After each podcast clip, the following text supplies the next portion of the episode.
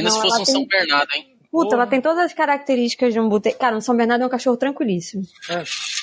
De, de temperamento. Quanto Mas maior esta que a casa praga. não esteja pegando fogo, o São Bernardo vai absolutamente cagar pra sua existência. Exatamente. Mas essa coisa, mano, essa cachorra é ligada no 550, cara. Ela não para um minuto. E o bom do São Bernardo é que ele tem a- aquela coleira com conhaque, né? Também, se você quiser beber. Ô, Olha o Thiago já. melhor cão. Não é à toa que é o melhor amigo do homem, né, cara? Bebe com você. Não não é mesmo?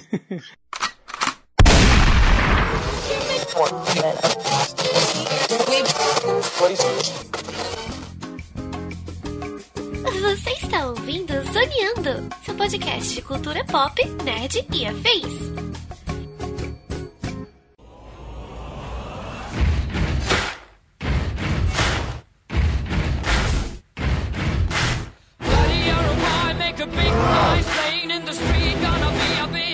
Começa mais um Zoneando Podcast, o seu podcast sobre cultura pop, nerd e afins, meus amigos. E aqui, hosteando este programa e saindo de um estado letárgico depois de umas boas férias bem merecidas, estou eu, Thiago Almeida. Juntamente comigo ele, que vem pronto para mais um ano de inabilidades sociais e contradições cognitivas, senhor Joaquim Ramos. É, a gente tá seguindo a tradição que o ano só começa depois do carnaval e a gente vai falar do ano passado, né?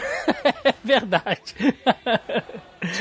Do meu outro lado aqui, ela, que já renovou seu estoque de raiva, ranço e fanboísmo para pagar de Marvete safada em mais um ano, senhora Melissa Andrade. Gente, a gente tá concorrendo ao Oscar. Sabe, eu tenho mais o que falar. A gente tá concorrendo ao Oscar? Ninguém me Claro, avisou. não, olha só. Você não, nesse caso do Marvete, sou o Marcos e eu. Ah, tá. Tá bom. Já então, começa. se você falou em Marvete, estamos concorrendo ao Oscar, né? Começou. Come- Cinco minutos do podcast em 2019 já tem clubismo nessa porra, né? Com certeza. Quanto vocês ganham aí de melhor roupa, a gente concorre de melhor filme. Atenção! Um Marvete safado foi detectado. Não, nem melhor roupa, melhor maquiagem. É eu verdade. nunca vou engolir essa porra porque eu tava concorrendo com Star Trek, pelo amor de Deus. O cabelo pintado de spray azul e vermelho Calma, da, da calma, Melissa, calma, Melissa. Peguei. Calma, calma, calma. Calma, porra, quer me estressar, porra? E fechando a mesa de hoje, ele que, como todo ano, promete aparecer mais vezes no podcast, mas a gente já aceitou que não vai ser bem assim, senhor Marcos Lázaro. Eu apareço muito pro pessoal não enjoar, né? Dá tempo de sentir aquela saudade, né? Mas estamos aí mais uma vez e vamos tentar participar pelo menos umas três, quatro vezes esse ano. Essa fala do Marcos, eu, eu só, eu só reproduzo ela de 2014 pra cá. Não, não- Não, dessa vez eu falei só três ou quatro vezes. Só. Marcos é o nosso Ranger branco, né, cara? Não pode aparecer todo episódio. Pois é, meus amigos, estamos aqui reunidos mais uma vez no primeiro programa de 2019. Olha aí, ó, depois de mais de um mês parados, né? Aqui aproveitando nossas, nossas férias na Europa, só que não. estamos de volta aqui mais um ano, prontos aí para mais uma temporada aqui no Zoneando Podcast. E como a gente ficou tanto tempo de bobeira, né, na sombra e na água fresca, a gente resolveu voltar já com um programa duplo. Todo ano a gente faz aquela prévia dos filmes mais esperados para 2019, ou melhor, mais esperados para o próximo ano, né? E também aquele saudão dos melhores filmes do ano anterior. Como a gente estava parado há muito tempo, resolvemos unir os dois temas em um só programa. Então, preparem-se porque tem muito assunto para hoje. Então, sem mais delongas, vamos ao cast.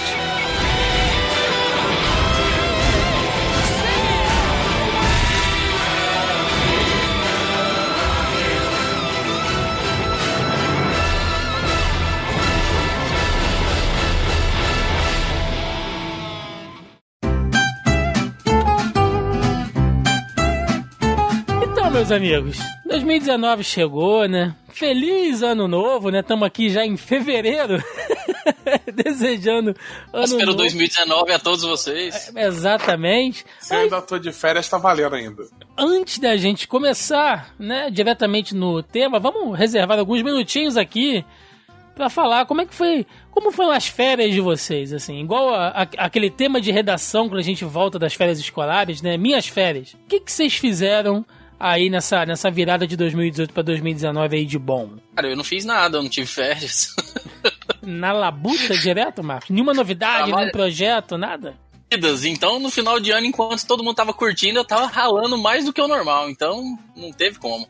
Ralação e o sessão de aluguel também não parou. Vídeos lá frequentes no canal. Então, tamo aí, firme e forte no projeto. E de novos projetos para 2019, eu comecei a trabalhar no final de 2018 e agora eu estou aí também em período de produção ainda de um documentário que eu vou fazer aí sobre é, as videolocadoras que ainda resistem nesse mercado com internet, streamings e tudo mais. Então aí eu tô trabalhando bastante também nas minhas horas vagas nesse documentário. É um projetinho que eu tô fazendo com muito gosto. Boa. E você, Joaquim? Fez só mudança? É, mudei final de ano, aí tô curtindo a casa, aproveitei pra tocar algumas coisas acadêmicas que estavam pendentes. Continuo querendo explodir a minha faculdade por mais um semestre. Então é por aí. é, bom, como já falei milhões de vezes, né, Elodie, depois de 300 delays, assim, acabou que saiu a mesa que eu tô mestrando no, no canal de um colega tal, então tá lá de 15 15 dias.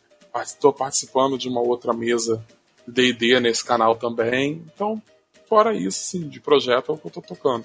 E lazer? Tocando. Acabou o lazer? Não fez nada de bom? É, assim, eu tô morando numa ca- uma casa na piscina, né? Ah, Se- a gente se- viu os vídeos de mergulho maravilhosos que você postou ali. Casa na piscina? é, é, cara, por causa de 5 metros não é. Porque eu- é- é- tem isso, né? Eu tô morando tecnicamente fora da casa dos meus pais, em cima da garagem. Então, eu- se eu cair da janela, eu caio dentro da piscina. Foi igual nos filmes, hein? A casa do Joaquim é igual aquela casa do Ratinho, né? Que ele postou na página dele. Você viu ele falando? Minha casa aqui em Miami, né? Aí mostra a piscina debaixo da casa. É quase assim. se, eu, se eu lembrar, eu vou deixar aí na, na descrição do, do post o- um, um vídeo slow motion do Joaquim dando um mergulho na piscina. Esse trem de Adora mestrar RPG, da, esse trem de mestrar RPG dá dinheiro, hein? Porra, Que, quem vídeo, dera. que vídeo excelente, cara. Parece um boto em cativeiro. Tá uma parada. Ah, fala de mim o senhor. Tá pequenininho também. Mas eu não me exponho. E- Você deixa pra me expor, né? Logicamente. E fechando aí, ó, Melissa. Melissa fez o que nesse, nesse tempinho de férias aí? Eu fiz a reforma do quarto. É verdade. Caraca, ninguém descansou, né, bicho? Todo mundo trabalhou nessa porra. Não, e agora eu sou voluntária em ONG também, ajudo a adoção de gatinhos e cachorrinhos. Olha eu tô aí. trabalhando, tem uma galera nova lá no, no Media Geek, já me dá uma respirada, entendeu? Eu fiquei, cara, eu fiquei literalmente depois, da- cara, eu passei o Natal fazendo reforma, vocês terem uma noção. Li- Até lixar a parede e amassar eu fiz, entendeu? Tipo, Acompanhou as fotos do processo de Melissa aí, trabalhando Cara, na, na Dollars. Eu me senti naqueles programas de decoração que a pessoa compra a casa e começa a quebrar. Tem amianto, tem mofo, tem não sei o quê. Melissa obra, né? Eu posso, cara. Mas Melissa- assim, eu- eu- é uma coisa que eu gosto muito de fazer. Eu já, eu já tô na casa inteira. Vamos, vamos lixar? Vamos pintar, não sei o quê? Mas, cara, eu não fiz nada. Assim, eu fiz várias coisas produtivas na casa. Limpei, arrumei, troquei móveis, não sei o quê, vendi. Mas do nosso meio, assim, eu quase não vi filme, nem seriado. Fiquei mais com a família, brincando com a cachorra, lendo livro. Eu tive um fim de ano e um janeiro, assim, mais introspectivo. É bom. Eu, eu gostei de uma foto que a Mel postou depois de lixar uma parede. Parecia o Écio Neves depois de uma noitada, né? Mas é isso, gente. Eu por aqui tirei um merecido descanso, né? Pra mim, a, a, a virada aí, quando chegou no, no meado de, de dezembro, eu, eu- fiz aquela minha já anual visita ao médico por questões de estafa, né? Voltei pra casa com acho que umas seis caixas de remédio. Quantas de cerveja? Ah, nenhuma, porque não podia beber. Fiquei um mês aí de molho, só na tarjinha vermelha. Tive um, um período de descanso bom aí também. É, a gente conseguiu fazer algumas mudanças aqui no site. Algumas coisas mudaram as pessoas talvez ainda não percebam, mas a gente está num, num processo aí de, de mudanças técnicas. Então, acho que pelo menos a questão de feed, né? Dando um exemplo aí de feed dos podcasts, acho que Quem ouve por agregador, Spotify, enfim, já percebeu que tá tudo atualizado, tudo bonitinho e a tendência aí são mais, muito mais novidades para 2019. Mas vamos lá, galera. Começando aqui, mais um ano. Esse programa é duplo, né? A gente fez a nossa já tradicional lista aqui, nosso top melhores filmes de 2018, né? Que a gente assistiu aqui. Que se você é novo aqui no podcast, não sabe como é que funciona, é mais ou menos assim. Cada um faz um, um, um ranking aqui, né? De 1 a 10, em ordem de preferência do filme que mais gostou de todos os filmes que assistiu em 2018, contando filmes lançados em 2018. Né? Então, sei lá, se você assistiu O Poderoso Chefão em 2018, não vale. Tem que ser um filme lançado em 2018 no Brasil também. Né? Porque às vezes o filme é lançado lá fora em outra data, mas ele chega aqui oficialmente só em 2018 e aí é que passa a valer. Cada um mandou a sua lista aqui, seu top 10. A gente faz um, uma matemática mística aqui para tirar o ranking geral do podcast onde a gente vai dando uma comentada. Entretanto, esse ano a gente fez uma coisa diferente, por sugestão da Mel aí, e eu gostei bastante. A gente retirou os filmes de super-herói dessa lista. Por quê? A maioria deles, se não todos, né, a gente fez programa dedicado a cada um deles aqui, né? Tem lá, pô, é, Pantera Negra, teve Aquaman, Guerra Infinita, Deadpool, Entendeu? Todo mundo teve seus podcasts especialmente para falar de cada um deles. E quando eles entram aqui na lista, eles meio que acabam deixando de fora outros filmes bacanas que nem sempre a gente tem oportunidade de falar. Então por isso a gente resolveu tirar aí os filmes de super-herói da lista, né? Ficando aí só outros filmes aí, seja de, de, de cinema mesmo, Netflix, né? Ou outros nem tão aí no. que estão no, no, no grande circuito aí, né? Então vamos lá. Tivemos aqui quatro listas, né? Uma do Joaquim, uma da Mel, uma minha e uma do Marcos. É, logicamente, tivemos filmes aí que se repetem em cada uma dessas listas, mas também tivemos alguns filmes únicos. Então, em um total de um ranking geral aqui, com 15 colocações. Em 15 lugar, tivemos um empate com Aniquilação e Upgrade. Aniquilação que está na lista do Joaquim e Upgrade, que está na lista do Marcos. Joaquim, Aniquilação é aquele filme de ficção científica, né? Original da Sim. Netflix. É, ele originalmente ele iria pro cinema, só que eu não sei exatamente os pormenores, ele acabou indo direto, estreou direto no Netflix. É com. A Natalie Portman. É, Natalie Portman, eu ia falar Kira Knightley. Eu sempre confundo as duas de cabeça. É, a Natalie Portman tem a. Tem umas outras boas atrizes e tal. O filme ele é bem bacana, assim. Ele ele é meio Nossa, confuso. É, ele, ele é meio confuso. Ele, ele é meio confuso no sentido de, de, de tempo e tal, porque ele brinca com uma questão de do tempo duplicado, de uma situação de uma realidade distorcida de um universo. E ele tem um final bem aberto e tal. Muita gente. Ele tá em décimo na minha lista. Ele, ele é meio arrastado. Eu gosto muito dele por causa do visual, por causa de algumas discussões de, de ciência que tem nele, como os personagens lidam com aquele, aquele paralelo absurdo, aquele horror cósmico que eles encontram. Só que aparentemente ele tem muita discrepância do livro original. Ele Por tem um final. É, ele tem um final um tanto quanto. Com, ele quer fazer um final aberto e fica um pouco confuso. E ele tem alguns problemas, mas assim, ele é uma experiência sensorial muito bacana. Você para e vê, sabe? Você provavelmente não vai entender tudo do filme. Não, o final é doido pra caralho. É, doido pra cacete. Você não precisa fazer um. Não se preocupa tanto em montar um- uma narrativa do final. Assiste e, e- e vai na, na onda dele, sabe? E esse upgrade aí, Marcos? Não faço ideia que filme é esse. Você vai curtir. Ué, cara, foi chegando um determinado momento do ano e eu percebi que eu tinha visto pouquíssimos filmes de ação de 2018. Aí eu fui atrás de algumas listinhas e tal. Cage ali figurando em boas colocações na maioria das listas que eu tinha visto e fui atrás. Ele é protagonizado pelo Logan Marshall Green, conhecido como o Tom Hardy do Paraguai, né? Que os dois são muito parecidos. Melissa já gostou. Ele faz a, ele faz a participação lá no, no Homem-Aranha, no De Volta ao Lar lá. Ele faz o primeiro Shocker lá que o Michael Keaton s- Ele é destrói. o filho do Michael Keaton que ele mata sem querer, né? ele destrói ele, some com ele. E é um filme que se passa assim num futuro próximo, onde é, a tecnologia, né, as máquinas já passaram a fazer algumas coisas que atualmente até hoje são seres humanos que ainda fazem. E lá nessa, nessa realidade, ele é um cara meio, meio que o personagem do Will Smith lá em Eu Robô. Ele é um cara muito nostálgico, saudosista, ele gosta das coisas antigas e ele ainda, mesmo nessa realidade tão tecnológica, ele ainda trabalha como mecânico de carros manuais, sendo que lá as pessoas não precisam mais dirigir seus carros, né? O carro faz isso sozinho. Mas mesmo assim, ele é um cara que além de colecionar carros, ele também é mecânico. Aí um determinado dia ele vai levar um carro lá para um um cliente dele milionário lá.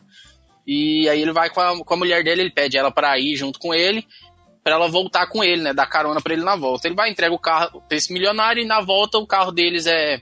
Eles caem numa emboscada, nada, e ele acaba ficando tetraplégico. O cliente dele, milionário, aparece e oferece para ele. Uma, esse cara ele é. Ele tem uma empresa de tecnologia. E ele fala que está desenvolvendo uma nova tecnologia que ainda não foi aprovada, mas que ele quer fazer testes e oferece essa tecnologia para ele, que é um, um nano, é nanotecnologia, um nanorobô lá assim que ajudaria ele a voltar a ter todos os movimentos do seu corpo. Eu tô olhando aqui o, aqui o trailer, é bem produzido, hein, cara? Os efeitos bacanas pra Muito caramba. bom, cara. Aí ele topa porque ele quer ir atrás da galera que fez isso com ele, quer descobrir que, quais foram os responsáveis, quer se vingar e tudo mais. Mas aí o filme tem um puta plot twist, é um filme que tem muito mais desenrolar no decorrer da história, é um filme que tem cenas de ação muito fodas, muito boa. É um puta thriller de ação, talvez um dos melhores filmes de ação, se não o melhor do ano passado. E, cara, vale muito a pena pegar pra assistir quem curte esses filmes nessa pegada. É um filme assim meio dark, mais obscuro e tal. E ele tá muito bem nas cenas de ação. Tem cenas muito bacanas, é um roteiro fechadinho, bem amarrado e tal. É um filme muito bacana e que me pegou bem de surpresa, assim, bem no final do ano, cara. Gostei bastante. Deixa eu fazer uma pergunta, Marcos. Tá. É, ele é mais na pegada de ficção científica ou ele é mais na pegada de um filme de ação? Mistura os dois, tem um equivalente os dois. Pô, eu me interessei, gostei. Vou É bem Mas, equivalente. É eu bem olhei aqui o trailer, achei da hora. Vou colocar aqui na lista. É o tipo de filme que não tem mais destaque por causa do ator, né, cara? Se você bota um ator é, é, bem mais conhecido, esse filme com certeza teria tido mais destaque. Porque se o Marcos não fala, nunca ia ficar sabendo disso aqui.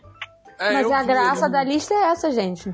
É, eu vi ele em umas listas de, de filmes de melhores filmes de 2018, apareceu pontualmente, mas o- só o pôster não me, não me chamou minha atenção. É, Talvez não- até eu pelo- também fui, eu fui às cegas e curti pra caramba, cara. Até por eu talvez eu não conhecer o ator também, eu não parei pra, nem pra ver do que se tratava. Eu conhecia ele de uma série que eu gostei muito dele, que só teve uma temporada, Quarry, que era muito boa. Aí depois eu vi ele no Homem-Aranha, vi algumas outras coisas dele, aí Eu conheço esse maluco em The O.C. ele fez Nossa aquele filme, ele fez aquele filme também Demônio, né, que se passa todo dentro do elevador e tal. Ah, ele fez? Eu adoro esse filme. O cara que foi lá pra entrevista de emprego e tal. Ah, caramba. Bom, então passando aqui pro 14 lugar, tivemos um empate entre três filmes, sendo eles Wi-Fi Ralph, Buscando e Cam. Né? O Ralph que tá na lista do Joaquim, o Buscando na lista da Mel e o Cam na minha lista aqui. Legal que tanto o Buscando como o Cam, ele tem ali uma, uma temática mais ou menos é, é, semelhante, né? Claro que são histórias diferentes, mas trabalha com a questão ali de, de, de vídeo, internet, e, é, vídeo em streaming. Eu não vi esse buscando ainda, Mel, mas ele tem um negócio, eu acho que de um, de um sequestro, não é isso? É, ele conta a história. O que eu achei interessante é que, assim, diferente daquele Unfriend, né, ou Amizade Desfeita, né, Uhum. que se passa todo por, por chamada de vídeo, esse também é, mas ele tem uma construção narrativa muito mais rica, que começa mostrando a família, que é o, o marido, a filha e a esposa. E aí começa assim, cada um com a sua conta no computador, entendeu? E aí a gente acompanha a menininha crescendo. Óbvio que num espaço de tempo muito menor, assim, até ela virar adolescente. E aí um belo dia a garota some e o pai começa a descobrir que ele não sabe muita coisa da vida da filha, entendeu? Tem uma história, um desenrolar aí que eu não vou contar, porque senão perde a graça.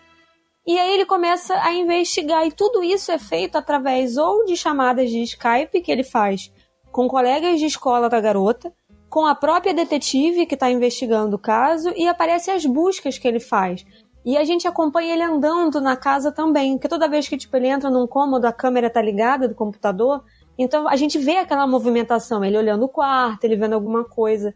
Então, assim, tem uma, uma jogada de câmera, entre aspas, que são as câmeras dos próprios notebooks, entendeu? Ou do celular, para te dar uma ambientada de cenário. Eu achei muito bem feito, muito bem construído e passou assim muito batido. Pouquíssimas pessoas assistiram.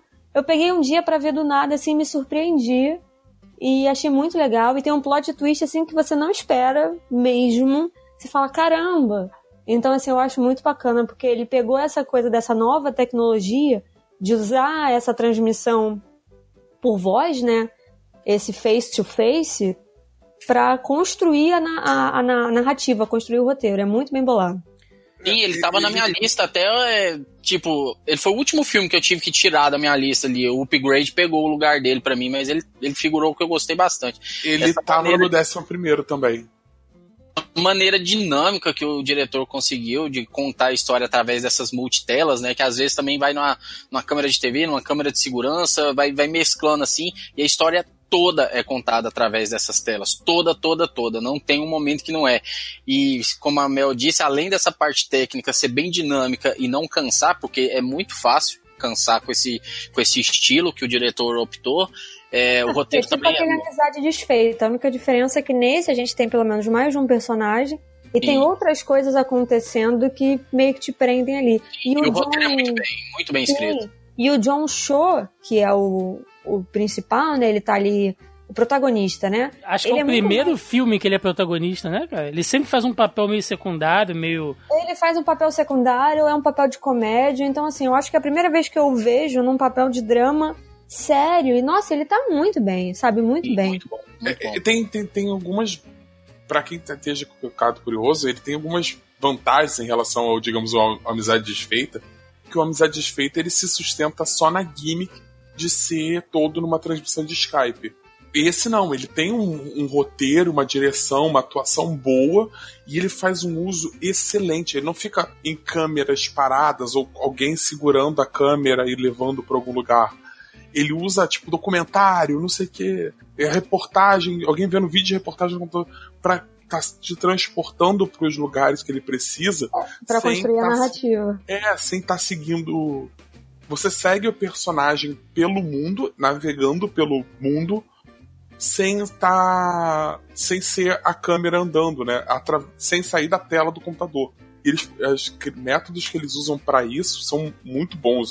A direção é muito boa é muito inteligente porque assim, a gente acompanha um filme inteiro pela tela do celular ou pela tela do computador ou uma televisão. Mas assim, é uma televisão que é uma pessoa filmando uma televisão, entendeu? Então é tipo, é, é como o Marcos falou, é multitela. Você tá vendo uma coisa de uma tela para uma outra tela, entendeu? É muito bem, muito bem feito. Eu recomendo bastante assim assistir porque não é o que a maioria deve esperar e eu esperava assistir, entendeu? E aí, por isso que deixou de lado. Eu recomendo bastante. Esse, esse Cam que eu tô falando, ele é um filme original da Netflix, que ele conta ali a história de uma menina que ela faz stripper, né? Ela faz essas... Não chega a ser bem stripper, às vezes rola algumas performances, enfim. É, quem, quem não conhece, entra aí, ó, cam4.com né? Não que, eu, não que eu já tenha entrado. Ótimo site, eu, eu, diria, viu? Não que eu já tenha entrado, né? Mas assim, só por curiosidade, né? Só por, por laboratório de crítica, vocês podem entrar lá que vocês vão entender sobre o que eu tô falando. Eu tô, eu tô me sentindo muito inocente por não fazer ideia de que site é esse que vocês estão falando, mas tudo tipo bem. e ela começa a fazer, né, toda aquela. É, mostra como é que ela produz o show dela e tal e tem uma espécie de clube barra é, prestador de serviço, né, que reúne todas essas todas essas meninas e começa a acontecer algumas coisas estranhas porque parece que a conta dela é hackeada, né? E aí ela tenta acessar, ela não consegue, tal, ela vai vendo e tem um ranking, né, que todas elas estão estão meio que perseguindo ali e ela vê que ela começa a subir no no ranking lá de, de views de acesso, né, e tal. Só que quando ela vai ver, quem tá fazendo isso é quem hackeou a conta dela. e ela decide assistir os, os, os vídeos e ela percebe que é ela. Ela tá aparecendo ali nos vídeos. Então, a princípio, ela acha que alguém tá colocando algum vídeo antigo dela, né? Que estão upando algum vídeo antigo e tal. Mas não. São conteúdos que ela nunca se, se lembra de ter feito aquilo. E, cara, ela vai subindo no ranking cada vez mais, ela vai ficando desesperada com aquilo, ela tenta reaver a conta todas as formas. Pessoas, né, que eram tipo apoiadores dela, começam a, a entrar em contato com ela na vida real por conta disso. Ela vai entrando numa paranoia maluca. É, você fica sem saber se aquilo é uma alucinação dela ou se é alguma coisa é realmente um hacker foda que tá fazendo aquilo, ou até se é um lance meio sobrenatural, cara. O filme ele vai te levando nisso até o final. Né? Não é um filme, é meu Deus, que genial, mas ele te prende de uma maneira assim que você quer saber. Né? Você quer saber que porra é essa? Que clonaram a mulher aí e a mulher tá fazendo sucesso. Né? Ele vai te levando até o, até o final. É um filme original da Netflix. Eu achei diferente, assim, é, até pela, pela pegada, pelo, pelo conteúdo. Fiquei, fiquei feliz, cara. Foi um, foi um bom filme, assim, pra, pra você ver e ficar tipo, nossa, legal, prestando atenção. Minha lista pra ver em breve. Pode ver. E Wi-Fi Ralph, Joaquim. Acho que eu nem vi, cara. Não animei mais. Não animo mais de ver Ralph. Assisti, eu assisti. Ele, ele é tão bom quanto o primeiro. Ah, então é ruim, é ruim, então, é fraco. ele, ele tem, ao contrário, por exemplo, de outro filme que até tá na minha lista, ele não, ele não é uma cópia do primeiro num contexto diferente.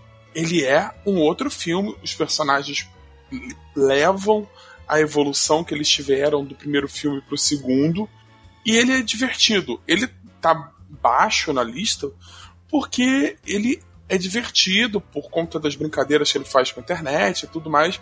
Só que ele é um roteiro comum, sabe? É um filme de. de é uma comédia de, de aventura comum. Tem a, a brincadeira, as, as referências a, a, sites de internet, ao YouTube, a princesas Disney e tudo mais. É muito divertido. Você vai se divertir, ainda mais se você tiver. Principalmente para levar uma criança, ou talvez se você gosta bem desse, desse tipo de animação, você vai se divertir bastante. Porém, ele não é nada demais. Ele é competente, mas não é espetacular. Aqui, sabe por que ele tá abaixo na lista? porque ele saiu muito próximo de Homem-Aranha no Aranha Verso e a galera que foi assistir preferiu ver Homem-Aranha. Não, não, eu falo abaixo na minha lista. Ah, nem sim. vi o Aranha Verso, entendeu? A grande, e... a grande verdade é que ninguém cai mais nesse papinho do Ralph, né? O filme foi vendido. Eu acho que o primeiro Ralph ele foi vendido errado pra cacete, cara. Não, olha só, o primeiro filme ele dá uma proposta nova. E foi por isso que ele fez, ele fez sucesso. Ele não fez o sucesso esperado, mas ele fez um bom sucesso. Que era aquela coisa de você desconstruir meio que os personagens, entendeu? Não tinha parzinho, tinha aquela coisa do apelo de cultura pop, videogame e tal. É, ele se vendeu muito nessa questão de ah, é um filme sobre videogames. É, e aí foi fazer um segundo, cara, tem um roteiro extremamente fraco. A graça do filme, as piadas, eu não sei nem como é que ficou isso em português, eu assisti em inglês. Eu assisti legendado. Dublado, vi dublado. Cara, tem muita referência de muita coisa, sabe? É, sim, se for pegar para fazer uma lista, sem sacanagem, deve ter umas 50 ou 60 referências. Tem muita coisa. Assim. E, é... e a grande graça do filme é, é, esse mundo de internet que eles estão e as princesas. E é, é isso. Se, se você retirar as referências, ele não se sustenta. Ele, ele até é uma comédia, mas ele será uma comédia completamente passável. Ele, ele é até engraçado em alguns pontos, os personagens ainda mantêm o carisma original, mas tem alguma, alguma coisa ali no filme que tá faltando, sabe? Parece que foi tirada em determinado ponto do roteiro, ele tá, ele tá faltando alguma coisa. Mas assim, e no quesito referência, ele ainda é mais competente do que, por exemplo, o jogador número um, que é uma metralhadora de referência sem contexto nenhum. Ele ainda elabora e trabalha as referências dentro do filme e, e nas piadas. Elas não só vão aparecendo jogando na sua cara.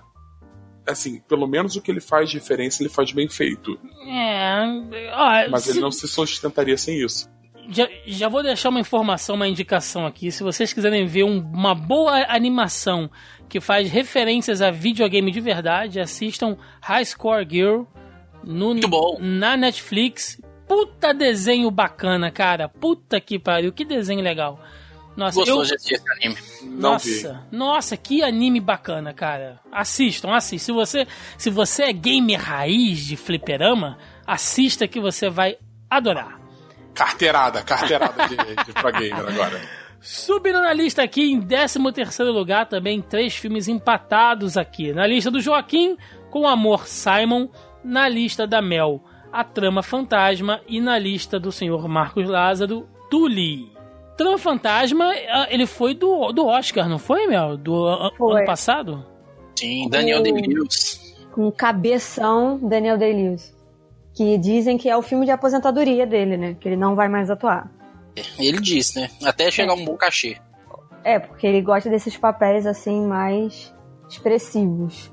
Cara, a- o filme é é um filme complicado de explicar, então assim, eu vou tentar contar sem estragar a história. Ele é um estilista famoso numa época antiga, não é tempo atual, é na época que existiam três, quatro, cinco costureiras para fazer à mão um vestido, por exemplo. Então vamos botar em 1940.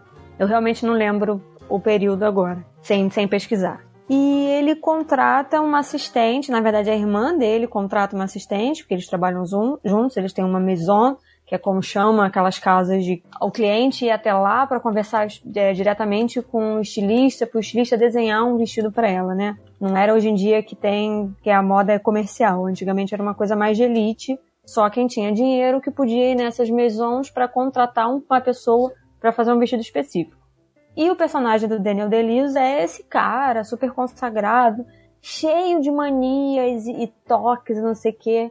Aí a, a irmã dele contrata essa garota, ele começa a ter envolvimento com ela, e aí começa uma disputa de poder entre os três, dentro da casa, entendeu? A, a, a, a garota que ele conhece, que ele conheceu num restaurante, que ele traz pra vida dele, a irmã que ainda quer mandar nele, ele que ainda manda no lugar, ou seja, é bem fechado, assim, esse, esse núcleo de poder e vaidade. É muito interessante. É um filme que fica quase o tempo todo num lugar só, que é dentro dessa casa, mas tem uma trama muito, muito bem construída, assim, mas é aquele filme que você tem que parar pra querer entender. Porque ele tem umas nuances ali, entendeu? Que são pesadas em alguns momentos, assim. Mas é um jogo de poder o tempo inteiro. É muito bom, é muito bom. É o tipo de filme que você assiste, você acha que é uma coisa, que é um drama, não sei o quê. Mas nunca é só um drama com Daniel Day-Lewis, né? E aí quando você vê, você fala, nossa, tem outra camada. Tipo cebola, sabe? Você vai cortando, tem várias camadas, é tipo isso. Tô olhando aqui, Marcos, esse Tully é com a Charlize Theron, né? Que tá com a cara de fudida o filme inteiro, bicho. Impressionante. Ela tá fodida o filme inteiro.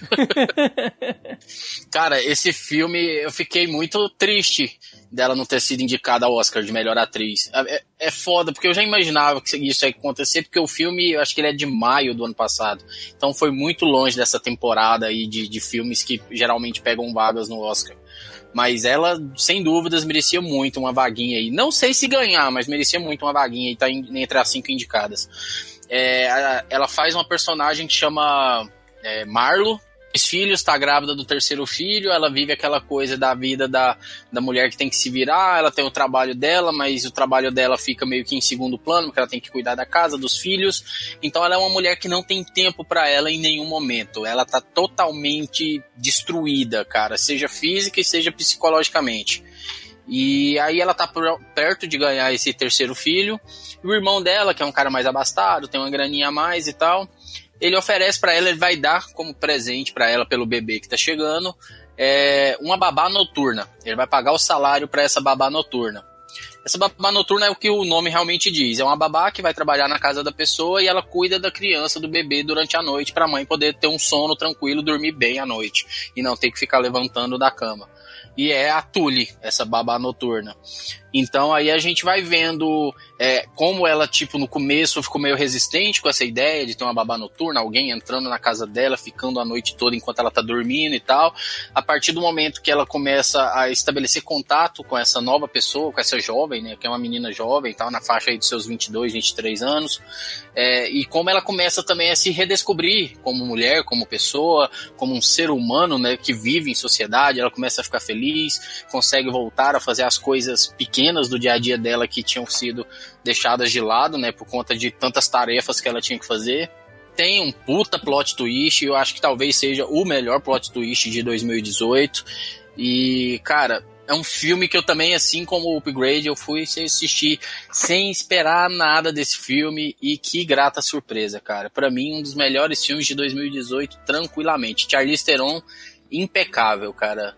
Aquela mulher, além de linda, ela é talentosíssima, cara. Basicamente é um filme de, de métodos contraceptivos, né? Isso, propaganda de camisinha. O filme é uma propaganda de camisinha. Funciona assim. Funciona assim. E aí, Joaquim, com Amor Simon, o que, que é isso, cara? Filme, esse filme é foda, é muito foda. Vai, fala, Joaquim. Vamos lá. Bom, bom. Vamos lá, começar. Eu gosto muito, como vocês sabem, eu gosto muito de comédia romântica principalmente quando eu não tô legal, é o meu jeito de, de trabalhar quando eu não tô bem comigo. Eu vou ver uma comédia romântica. E eu assisto uma quantidade cavalar de comédias românticas. Como Amor, com Amor Simon, ele se destaca por dois principais aspectos. Um, é, ele é uma comédia romântica extremamente competente. Ele não cai em clichês, os personagens não são desnecessariamente sofridos, ele não, ele não é um escroto de modo geral, não tem clichês óbvios. Todo mundo é. Todos os personagens têm os conflitos particulares deles e as inseguranças de adolescentes extremamente críveis e, e elas vão se se empilhando umas nas outras e acabam gerando os conflitos do filme, mas não é nada forçado. E o segundo aspecto é que ele é um filme sobre um rapaz é, se descobrindo entendendo a orientação sexual dele. Ele percebe que ele gosta de outros rapazes. E ele não sabe como lidar com isso no primeiro momento. Ele não sabe como chegar abrir isso para os colegas, abrir isso para a família, ou mesmo como trabalhar isso, como se relacionar, como achar um romance com outros homens. E essas inseguranças dele é que são o motor do filme. E ele acaba se botando um blog, uma ele sai do armário anonimamente num blog que todo mundo da faculdade, digo, do colégio lê e isso acaba gerando uma, uma troca de e-mails dele com outro rapaz, por isso o nome, o Amor Simon. E ele fica tentando descobrir quem é esse rapaz e tudo. Só que o mais impre impressionante para mim desse filme, é, além dele ser uma comédia divertida, é como uma coisa tratada com uma leveza. Apesar do, do protagonista ser homossexual, ele isso não é um drama absurdo, é um drama como qualquer coisa adolescente é dramática. Mas assim, ele não é um não é um aqueles filmes gays que a gente está acostumado, tipo, me chame pelo seu nome, que é aquele sofrimento absurdo. Posso fazer só um comentário, Joaquim? E olha só, só quero abrir um parêntese entre a comunidade, há várias conversas de que Me Chame Pelo Seu Nome é um filme gay, tá? Fecha parênteses.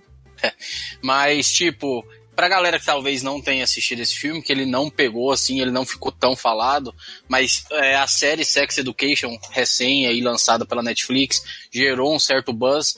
É, se Sex Education fosse um filme, seria com Amor Simon. A pegada e a maneira de abordar temas importantes de uma maneira leve, simples e natural é muito parecida, cara. Ele tem a Jennifer Garner, né, cara? Então já tem o selo ali comédia romântica estampado é nele, né? Ela é a mãe É, é, ela faz a mãe dele. Inclusive, ele tem os melhores pais do planeta, sabe? São, Sim. Eles, eles têm a melhor reação possível para qualquer conflito na, que tenha no filme. É, isso dá uma certa leveza, sabe? É você. Cara, e é muito bem. É muito bem. é, linear, assim. Alinhar. Linear não, perdão. É muito bem alinhado com o livro. Eu li o livro antes de assistir o filme. E, cara, são umas coisas assim, ele te faz pensar em algumas coisas. Eu não vou falar pra não estragar, mas assim, nessa coisa que quando ele tá tentando descobrir quem é o Blue, que é o personagem o outro menino com quem ele fica trocando essas mensagens, né? Porque os dois têm a mesma idade, então nessa coisa se eles conseguem, se eles têm essa coragem de sair do armário e tal. E aí ele fica pensando e aí ele começa a imaginar uma coisa, ele vira e fala assim: "Mas eu tô imaginando o mesmo padrão que a sociedade imagina no geral, entendeu? Por que que, por que, que esse é o padrão? E são coisas que a gente nunca para pra pensar, né? Por que, que esse é o padrão? Por que que, tipo, não dá para quebrar o padrão? Então, assim, te faz muito pensar, entendeu? E é. e é, muito, é muito foda. Eu recomendo para assistir o filme, eu recomendo que leia o livro, porque o livro tem outras construções de outras histórias, assim. É, histórias assim, mas tudo ligado ainda ao Simon, que vale muito a pena ler. Mas como assim? Se lê o livro, não precisa ver o filme? Não, precisa. Precisa sim. claro que precisa. Eles se complementam de algum nível. Ao contrário, Thiago. É. Eu já vi o filme, não vou gastar o tempo vendo, lendo o livro. Assim, mas ele para mim ganha muito. Se ele fosse só. Se tirasse isso do, do protagonista, eu, por mais que eu sei que isso, obviamente, é o filme, ele seria uma comédia romântica competente só que poder ter coisas que não sejam o casal heterossexual cis padrão e poder ser um filme que não seja um filme de, de um filme de circuito, fora do circuito, super dramático, aquela panorâmica imensa tal, sofrido pra caramba, poder ter uma naturalidade do meio pop para outros temas, eu acho muito importante, assim. Então, Bom, seguindo aqui, em 12 lugar, dessa vez ocupando a posição sozinho, tivemos Os Incríveis 2, apenas na lista do Joaquim. O Joaquim tá numa, numa vibe de ver sequência repetida, né? Wi-Fi é Ralph, mais do mesmo. mais do mesmo, Os Incríveis 2. Porra. Esse é fã da, da, da Pixar mesmo. Eu gosto de animação. Você vai ver que na minha lista ela vai forte em animações, né? Então. Mas é. eu, eu, eu gostei, cara. Eu achei legal, entendeu? Mas não é mais do mesmo, assim, tipo. Igual, é igual você falou do Wi-Fi Ralph, cara. Ele é competente naquilo que ele propõe, mas é tipo, só tá reforçando a fórmula do outro filme. E a gente esperou tantos anos, cara, tipo 10 anos esperando essa sequência, e a gente viu a mesma coisa. A única coisa assim de diferente que vale assim destacar do filme é o fato de que deram uma, um puta destaque pra, pra mulher, uma mulher hum. elástica e tal. Não Mas... só isso, é como eles trabalham. Não é, não é só mudar o protagonista, é como eles trabalham a protagonista no, no, sendo a mãe que vai trabalhar. Sim. Essa, a, a parte, o, o, a estrutura do roteiro é a mesma coisa do primeiro, tá? Desculpa Muito. se você não viu. É exatamente o mesmo filme, de novo. Só que a, como os personagens se desenvolvem, ele faz a mesma coisa, só que de um jeito diferente, uma outra perspectiva, com uma visão que agora que é possível agora esses anos todos depois que a, é, mudou a sociedade tem uma outra visão outra visão sobre a, sobre a mulher o pai que fica em casa cuidando das crianças a mulher que vai trabalhar e, to, e isso é interessante. Porém o filme não está mais alto na minha lista ele me divertiu muito. Eu já vi ele duas vezes. Ele só que ele tem a mesma estrutura do primeiro. Até a, o plot twist é basicamente mesmo então, esse, é o meu, esse foi o meu problema com os Incríveis, cara, porque ele começa assim que acaba o primeiro. Eles acabaram de lidar com aquela situação e eles caíram na mesma porra de plano. Igual, idêntico. Eles não aprenderam nada com o primeiro filme. Sim. É, é, é que tá, mas o filme ele ganha bastante ponto para mim no outro aspecto. Como ele lida com as questões interpessoais dos personagens. Como ele lida com a mulher elástico lidando com a sociedade, como. Isso é a melhor coisa do filme, sem dúvida. É, é exato. Só que isso ganha pontos para mim. Como ele, como ele lida sem ir para clichês do pai que fica em casa, sabe? Ele não é um imbecil completo que tá quase matando as crianças e precisa, e precisa reconhecer o papel da esposa no lar. Não. Ele é um cara que tá numa situação nova e tá aprendendo a lidar e reconhecer o trabalho que a, que a esposa sempre fez, mas ele ama os filhos, ele faz e tal. E, e essa ressignificação do papel da mulher que trabalha e do pai que fica em casa, e como isso é feito de uma maneira competente, boa, sem deixar de ser engraçado, eu acho que dá vários pontos pro filme. Mas ele tem um problema enorme de refazer o primeiro. Hum, é. é. Ó, cara, o que eu posso dizer é que o Wi-Fi Ralph e, e, Os Incríveis 2 são duas razões pelas quais eu acho que não deveria ter Toy Story 4. tá bom, fechou a história. Muito zona de conforto, né, cara? Nossa, não, cara, deixa aí, desapega. A gente sabe que comercialmente não é assim que funciona, mas desapega. Em 11 lugar, tivemos um empate com dois filmes, um na minha lista e um na lista da Mel. A Mel chegou com O ódio que você semeia e eu com Bohemia Rhapsody. E aí, Mel, o que você tem a dizer do seu filme? Cara, o filme é, é, De novo, é um outro filme baseado num livro que eu li primeiro antes de ver o filme. Que eu tenho essa mania, então, tipo. Eu sempre faço isso, ou quase sempre, sempre que possível. E, cara, é, é um filme incrível porque, de novo, ele te faz pensar, assim como com o Amor Simon, ele te faz pensar uma série de coisas. É sobre uma menina, Star, né? Ela mora num subúrbio americano, né? Você pode pensar qualquer subúrbio, onde a maioria das pessoas que moram nesse subúrbio são negras. E só que os, os pais não querem que eles. Os filhos, né? ela tem mais dois irmãos, ela é a filha do meio. E aí eles matriculam ela numa escola de elite. Onde só tem ela e um outro menino negro e a outra maioria dos, alu dos alunos são brancos. E ela tem essa coisa de que ela é uma pessoa nessa escola para brancos, que ela não pode ser a estereotipada. Ela, na verdade, ela faz o estereótipo do negro da visão do branco na escola, né? Ela fala menos gíria, ela procura falar mais calmo.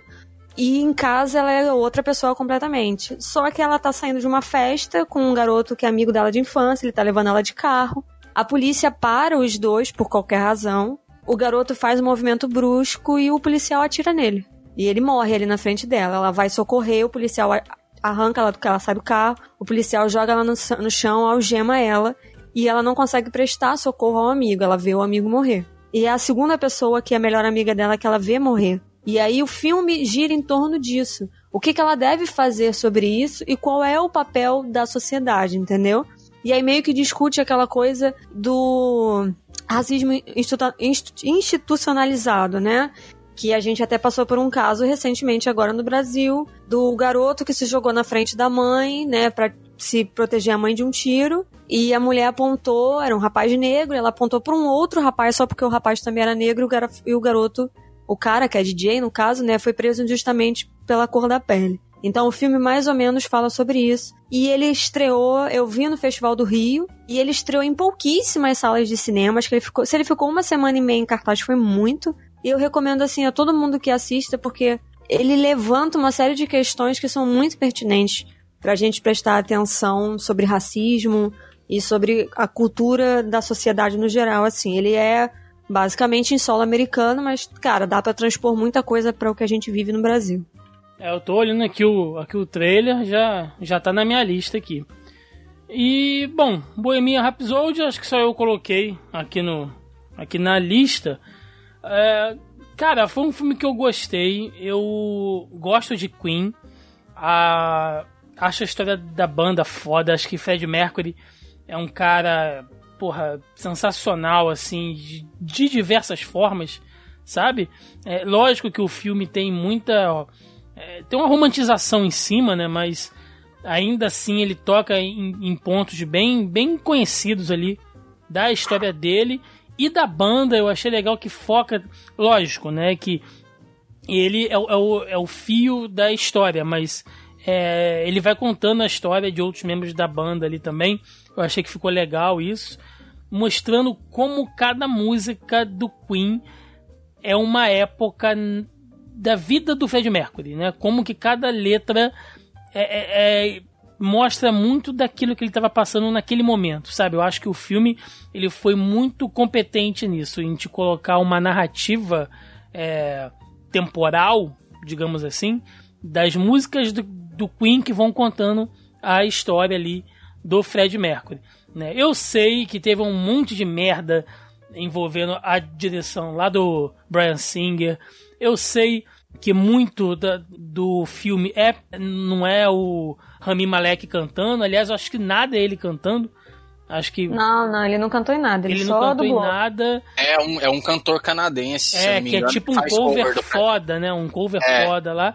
E algumas sequências tem, tem, acho que uma mixagem com a voz do próprio Fred Mercury, mas mesmo assim te convence, cara, sabe? Eu, eu, eu Achou? achei- Eu achei, eu achei mal- meio mal sincronizado, sei Pô, lá. eu não achei não, cara. Te falar, não achei não. Me incomodou, me tirou do filme em alguns momentos. Pô, não achei não, cara. Eu achei O filme, é, o filme é daquele tipo de filme assim. Você assiste, eu fiquei arrepiado em vários momentos do filme, eu cantei junto vários momentos do filme. Eu saí da sala de cinema super satisfeito, cara. Eu me diverti, é, chorei junto ali, vivi aquele drama junto e tal. Eu vivi aquele filme naquela hora. Mas aí depois que você sai da sala, que você vai pensar sobre o filme, você vai começa a ponderar algumas coisas. Mas assim, como um filme pra você assistir Pra você é, criar ali um vínculo, uma relação com aqueles personagens, com aquela história e tal, ele é muito competente. Ah, Mas será? aí entra aquela coisa. Né, igual ele entrou na lista de concorrentes de melhor filme do ano. Aí eu já acho que é um exagero, sabe? Uhum. Esse tipo coisa. Eu acho que é forçar demais a barra, sabe? Acho que é pra agradar o grande, o grande público demais, sabe? Porque como eles queriam criar aquela categoria lá de, de filme popular e tal, não teve como, a galera chiou e tal, então vamos colocar Bohemian Rhapsody aqui e tal, e vamos lá. E junto também, talvez, salvas as exceções, Pantera Negra aí entra nesse balaio aí também de filmes populares. Eu vou deixar só um, um- um- mais um mérito pro filme, que os últimos 20 minutos. Não chega nem a ser um spoiler isso, né? Não, não conta porque eu não vi ainda. Não é, Não é um spoiler Não é um muito, Melissa, spoiler. né? Você sabe que ele morre no final, né, Mel? É óbvio que isso eu sei. Mas isso não tá no filme, né? Não, é porque os últimos. Tá, eu não, eu não vou dar o spoiler, mas é- é- a última passagem do, do, do filme é uma performance. É, é quase Incrível. que um. Cara, é quase que uma reprodução de um show foda do, do Queen, assim. Sabe? É você. incrível. se, se você colocar as cenas do filme do lado das cenas do show, você vai ver que, tipo, cara, eles estudaram pra fazer isso aqui. É muito Sim, eu legal. postei na minha fanpage essa comparação dos dois vídeos. É muito semana. legal, é muito foda. Vamos lá, gente. Aparentemente a versão de DVD vai ter os 20 minutos, né? Que o show. Ah, Sim. vai, vai, vai, vai. Provavelmente. Ou, e inclusive, só falando aí, só pra fechar, é, surgiram boatos de que o Brian May tá atrás de fazer uma continuação do filme pra contar, ah, depois desse show, né, os últimos... As últimas coisas da banda. Eu acho completamente desnecessário fazer uma continuação também do acho, também acho. Mas o cara quer, né? Vai fazer um E aí? filme lá do Nirvana agora, porra. Conta a história do Kurt Cobain. o, vai mesmo, fazer... o mesmo cara que assumiu depois o Brian Não, Singer, aproveita e conta sair, é o realmente do diretor. Kurt Cobain, porque tem galera que não sabe que o, o cara morreu. Inclusive, o mesmo diretor que assumiu após a saída do Brian Singer é o mesmo que vai dirigir, tá dirigindo, dirigiu o filme que vai sair agora do Elton John, né?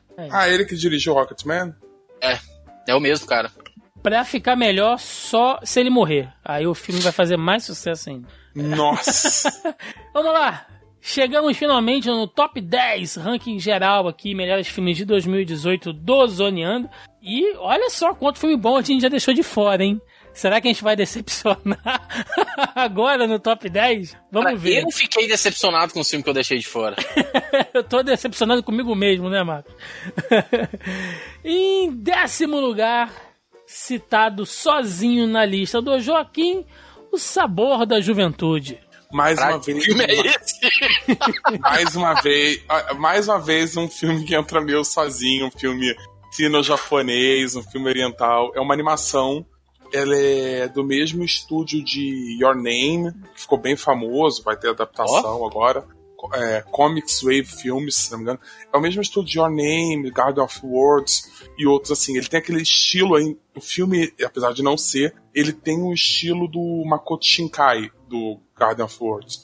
São quatro, é uma antologia, né? São quatro histórias curtas que tem como ponto central o saudosismo, as memórias de infância e de modo e muito ligado às sensações, a cheiro, sempre ligados a uma coisa, a um cheiro, a um gosto, a uma comida, a uma memória e como isso permeia a vida inteira desses protagonistas.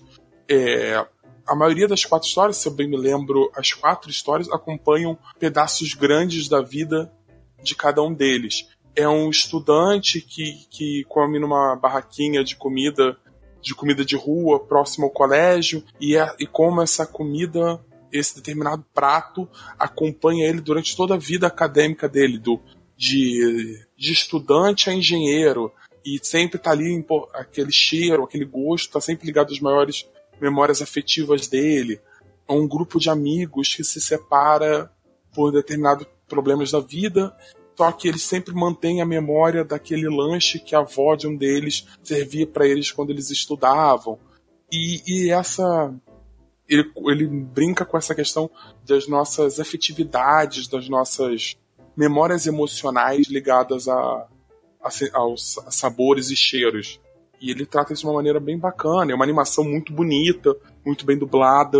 Então, assim, vale a pena, tá na Netflix. Olha, eu, eu não, chorar, eu não, tem partes para chorar. De modo geral, ele é bem positivo e otimista, mas, mas ele é bem emotivo, assim. Então, assim, alguém que, que seja uma pessoa mais emotiva, assim, vai ter parte para chorar e tal. Mas, assim, ele é bem positivo, ele tem uma visão bem positiva da vida. Eu não vou zoar, porque ano passado o Joaquim indicou um filme maluco aqui, sei lá, coreano, uma porra, todo mundo sacaneou. The Handmaiden, foi, The porra, foi Handmaiden. muito bom. E o filme depois acabou sendo indicado num monte de lista. Num monte... Eu fiquei com remorso. A única vez na vida que eu fiquei com remorso de sacanear o Joaquim foi quando ele indicou aquele filme. Eu falei, putz, cara, aí, ó.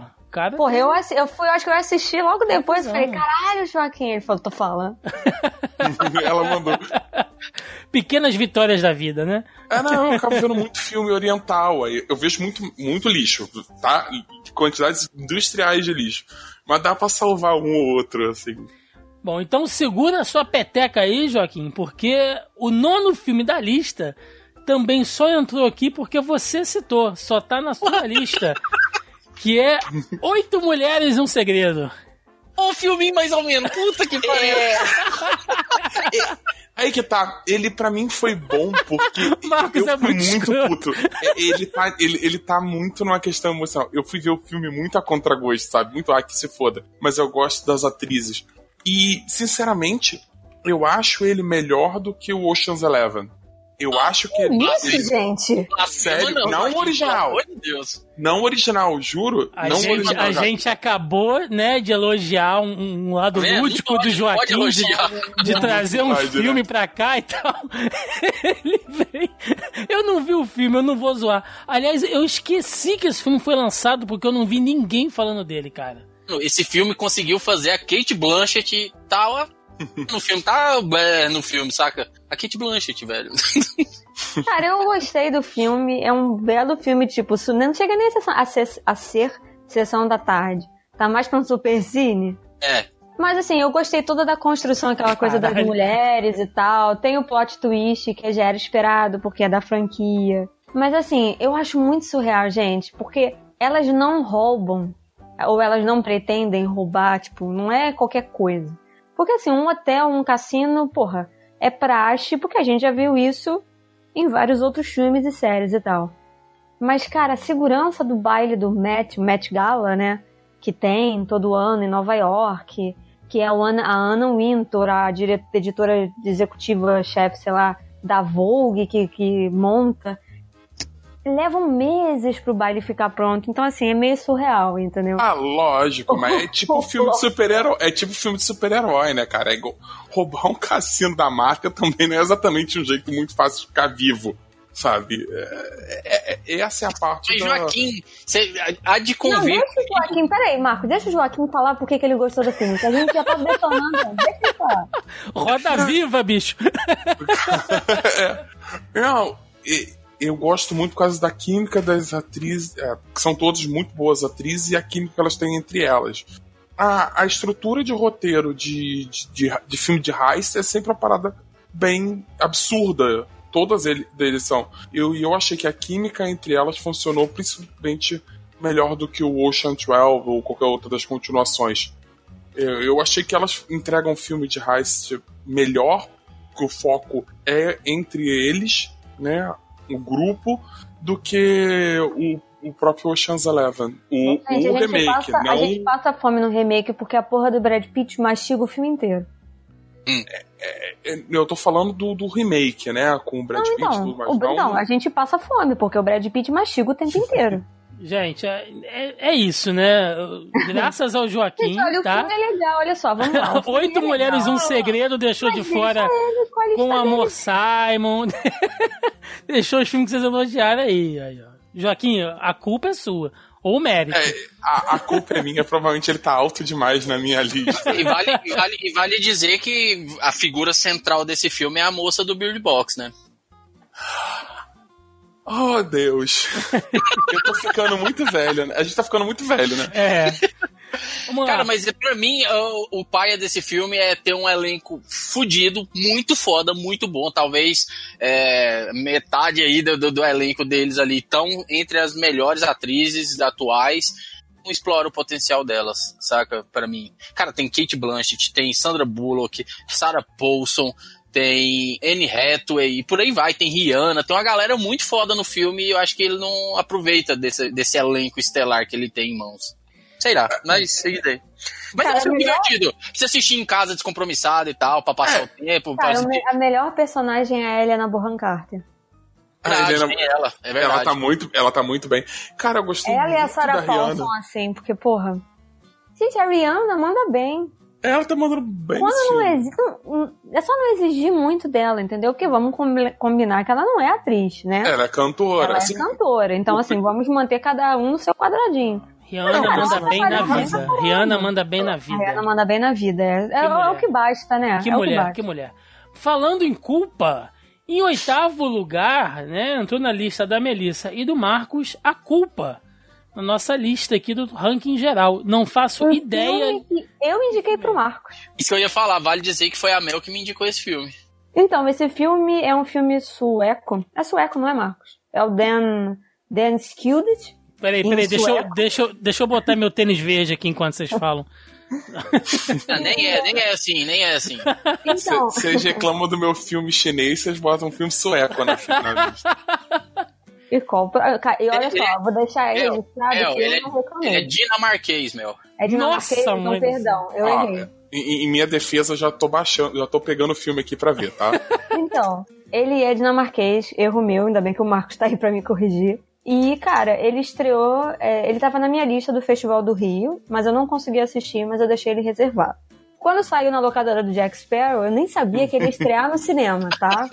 Achei que fosse passar batido. Como eu fiquei muito curiosa, eu quis ver o filme. Então eu peguei na locadora do Jack Sparrow porque eu não sabia que ele sairia no Brasil. Saiu e ficou, sei lá, uma semana em cartaz no máximo, eu acho. Ou vai sair ainda, não sei. Enfim, continuando. O filme se passa no. Eu adoro esse tipo de filme. Não é todo mundo que gosta. E foi por isso que eu indiquei o Marcos. Porque o Marcos está fazendo uma lista de filmes que ficam num lugar só. O filme não sai daquele ambiente, né? Daquele cenário. É o tempo inteiro ali. E aí eu indiquei esse filme pra ele, porque eu tinha acabado de assistir o filme.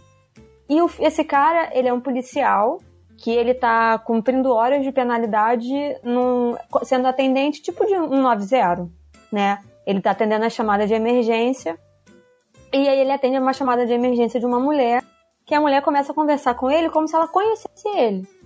E ele tá prestes a desligar e ele meio que se toca, ele vem e fala assim: tem algum problema? Ela fala: tem, mas daqui a pouco eu tô chegando em casa, tá? Fica bem, você vai ficar com a sua avó. Ele fala: a senhora tá em perigo? Ela fala: tá, tá tudo bem. Então, assim, é esse diálogo. Então ele fica o tempo inteiro, tem hora que a ligação cai. E a mulher fala que tinha sido sequestrada e ele fica tentando retomar a ligação e conectar os pontos pra ver se ele consegue salvar aquela mulher. Mas no final, no final vocês vão ter que ver o filme, porque eu, eu não esperava, não sei se o Marco Ah, esperava. Não, não tinha como esperar aquilo. Não tinha como esperar aquilo. E vocês é um filme curtinho, ele não tem nem uma hora e meia, acho que ele tem uma hora e vinte. Pô, vocês estão vendendo bem, já quero ver o filme, hein? Puta que pariu. Cara, o filme é muito bom, cara, porque você tem só, além dele se passar num só local, tem só aquele personagem, a câmera tá fechada nele o tempo inteiro, ele lá com o headset dele, igual a gente tá agora aqui gravando, ele lá com o headset dele, conversando com as pessoas, liga pra um, liga pro outro, tentando socorrer essa mulher, tentando descobrir onde essa mulher tá, tentando mandar viatura atrás e não sei o que. E, mano, é um quadrado nele o filme inteiro e o cara carrega muito bem o filme nas costas. Se eu muito me engano, ele foi. Ele foi o concorrente dinamarquês ao Oscar, daquela Sim. lista enorme, né? Sinto falta ele- dele ali entre os cinco, viu? É, ele não passou na peneira final, mas ele foi o candidato da Dinamarca ao Oscar desse ano. Ele só não passou na peneira. Mas ele tava lá na lista, né, de cada país, ele tava lá. Quero gente, eu ver. recomendo muito, assim, esse tipo de filme, entendeu? Que a gente não espera nada. É igual buscando, tu começa a assistir e tu fala, caralho. É bom, é bom, é bom. Foi tipo eu lá com o Capitão Phillips lá, é, Senhor, Senhor Fantástico. Já assistiu aquele filme do Tom Hardy? Capitão aquele Loki? Fantástico, né? Falei Aquele merda. filme do Tom Hardy, o Loki, que é ele dentro do carro conversando no telefone o tempo inteiro. Nunca é essa vi. pegada. Mas esse filme só é bom, esse do Loki, porque é Denis Lehane. E Denis Lehane é o cara que escreve livro e todo mundo vai lá e É. chupincha, porque é Ilha do Medo, sobre meninos e lobos. Todos esses filmes e outros, é, aquele Lei da Noite, que foi o último que saiu agora com o Ben Affleck, todos esses filmes são baseados em livros dele. Bom. E esse Loki também. Em sétimo lugar, tivemos um empate de quatro filmes. Eita. São eles A Balada de Buster Scruggs. Está a- apenas na, na lista de quem? Quem colocou? O Joaquim. filme- É, lógico. E Tava na minha, mas eu tive que tirar ela de última hora, cara. Tava na minha também. Ah, o filme é bom, vai. o Tive- é bom. tivemos aqui Hereditário, Eu não gostei. The Post, que é apenas na lista da Mel, e na, Nasce uma Estrela, também aqui na nossa lista. Bom, Filmão então- lindo da porra. Vamos lá, vamos começar então a falar aqui nessa ordem aí. É, a balada de Buster Scruggs, eu comecei a ver, Joaquim. Eu achei interessante, mas. Sei lá. é, é, eu achei o conto inicial muito bom e depois eu achei meio que vai caindo. Eu só posso dizer que meu pai viu. Ah, Isso é bom ou ruim? Eu, eu não sei se é um elogio. Meu pai só assiste filme de western e os filmes coreanos. Aí ele. É um homem de bom gosto, é um homem de bom gosto. Porque tudo que é da Netflix do meu pai são séries e filmes coreanos. A diferença de tom entre. Ele é uma antologia, né? São várias histórias curtas. A diferença de tom entre uma. Seis, são seis. Isso. Então, a diferença. Um tambor de um revólver, olha aí, quem diria. Eu não sabia. Hum. Não tinha pensado nisso. Ó, assim, todas elas têm um tema central. Vale a pena. Eu não vou dizer qual é, acho que vale a pena a pessoa perceber ao longo do filme. É interessante. E todas elas trabalham esse tema central de maneiras bem diferentes. Cada uma tem um tom muito específico para lidar com isso. Al- Alguns bem mais joviais, como a primeira, né? A primeira é bem exagerada e tal. Eu também concordo que é a melhor do filme. E outras não, outras você até esquece, você fica. Tem uma determinada, uma específica, que é uma da- de uma diligência indo, é uma menina indo numa diligência, e tem esse tema recorrente. Você começa a ficar. Onde o tema vai aparecer? Aonde o tema vai aparecer? Aonde o tema Você começa a ficar tenso. E o filme faz um, um ótimo trabalho de, disso. E ele tem uma pegada meio niilista, que eu gosto bastante, e um tom bem fantástico, absurdo, que é de um, de um gosto que eu gosto bastante. Então, assim, vale muito a ver. Tá na Netflix, sabe? Vale a pena ver. Entenda que é uma, uma antologia. Se você não gostar. Você não precisa gostar dos seis para aproveitar o filme inteiro. Mas é um filme muito bem feito, muito bem atuado, bem dirigido. Ele dizer que é dos irmãos Coen, né, cara? Não, é- não são quaisquer diretores, né, cara? Os caras sabem o que fazem, né? Eles têm essa coisa de. Esse, essa, esse humor peculiar que é característico deles, né? Dos, dos filmes deles. Eu diria que esse humor fúnebre, né? Eles têm um humor negro muito específico deles. Não, não pode mais falar humor negro, Joaquim, tá proibido. É humor fúnebre, melhor. Fúnebre é melhor. Eles têm esse humor fúnebre muito é específico. E a, a princípio a ideia deles era fazer uma série, uma pequena série, né? Uma minissérie. E eu acho que teria funcionado muito melhor se fosse uma minissérie. Mas como filme, assim, como essa extensão, assim, eu acho que é muito bacana. É, para mim, o melhor curta é, ficou entre o do escavador e o último, aquele da carruagem lá e tal. Eu achei a ironia daquele último conto sensacional, cara. Eu gosto como ele.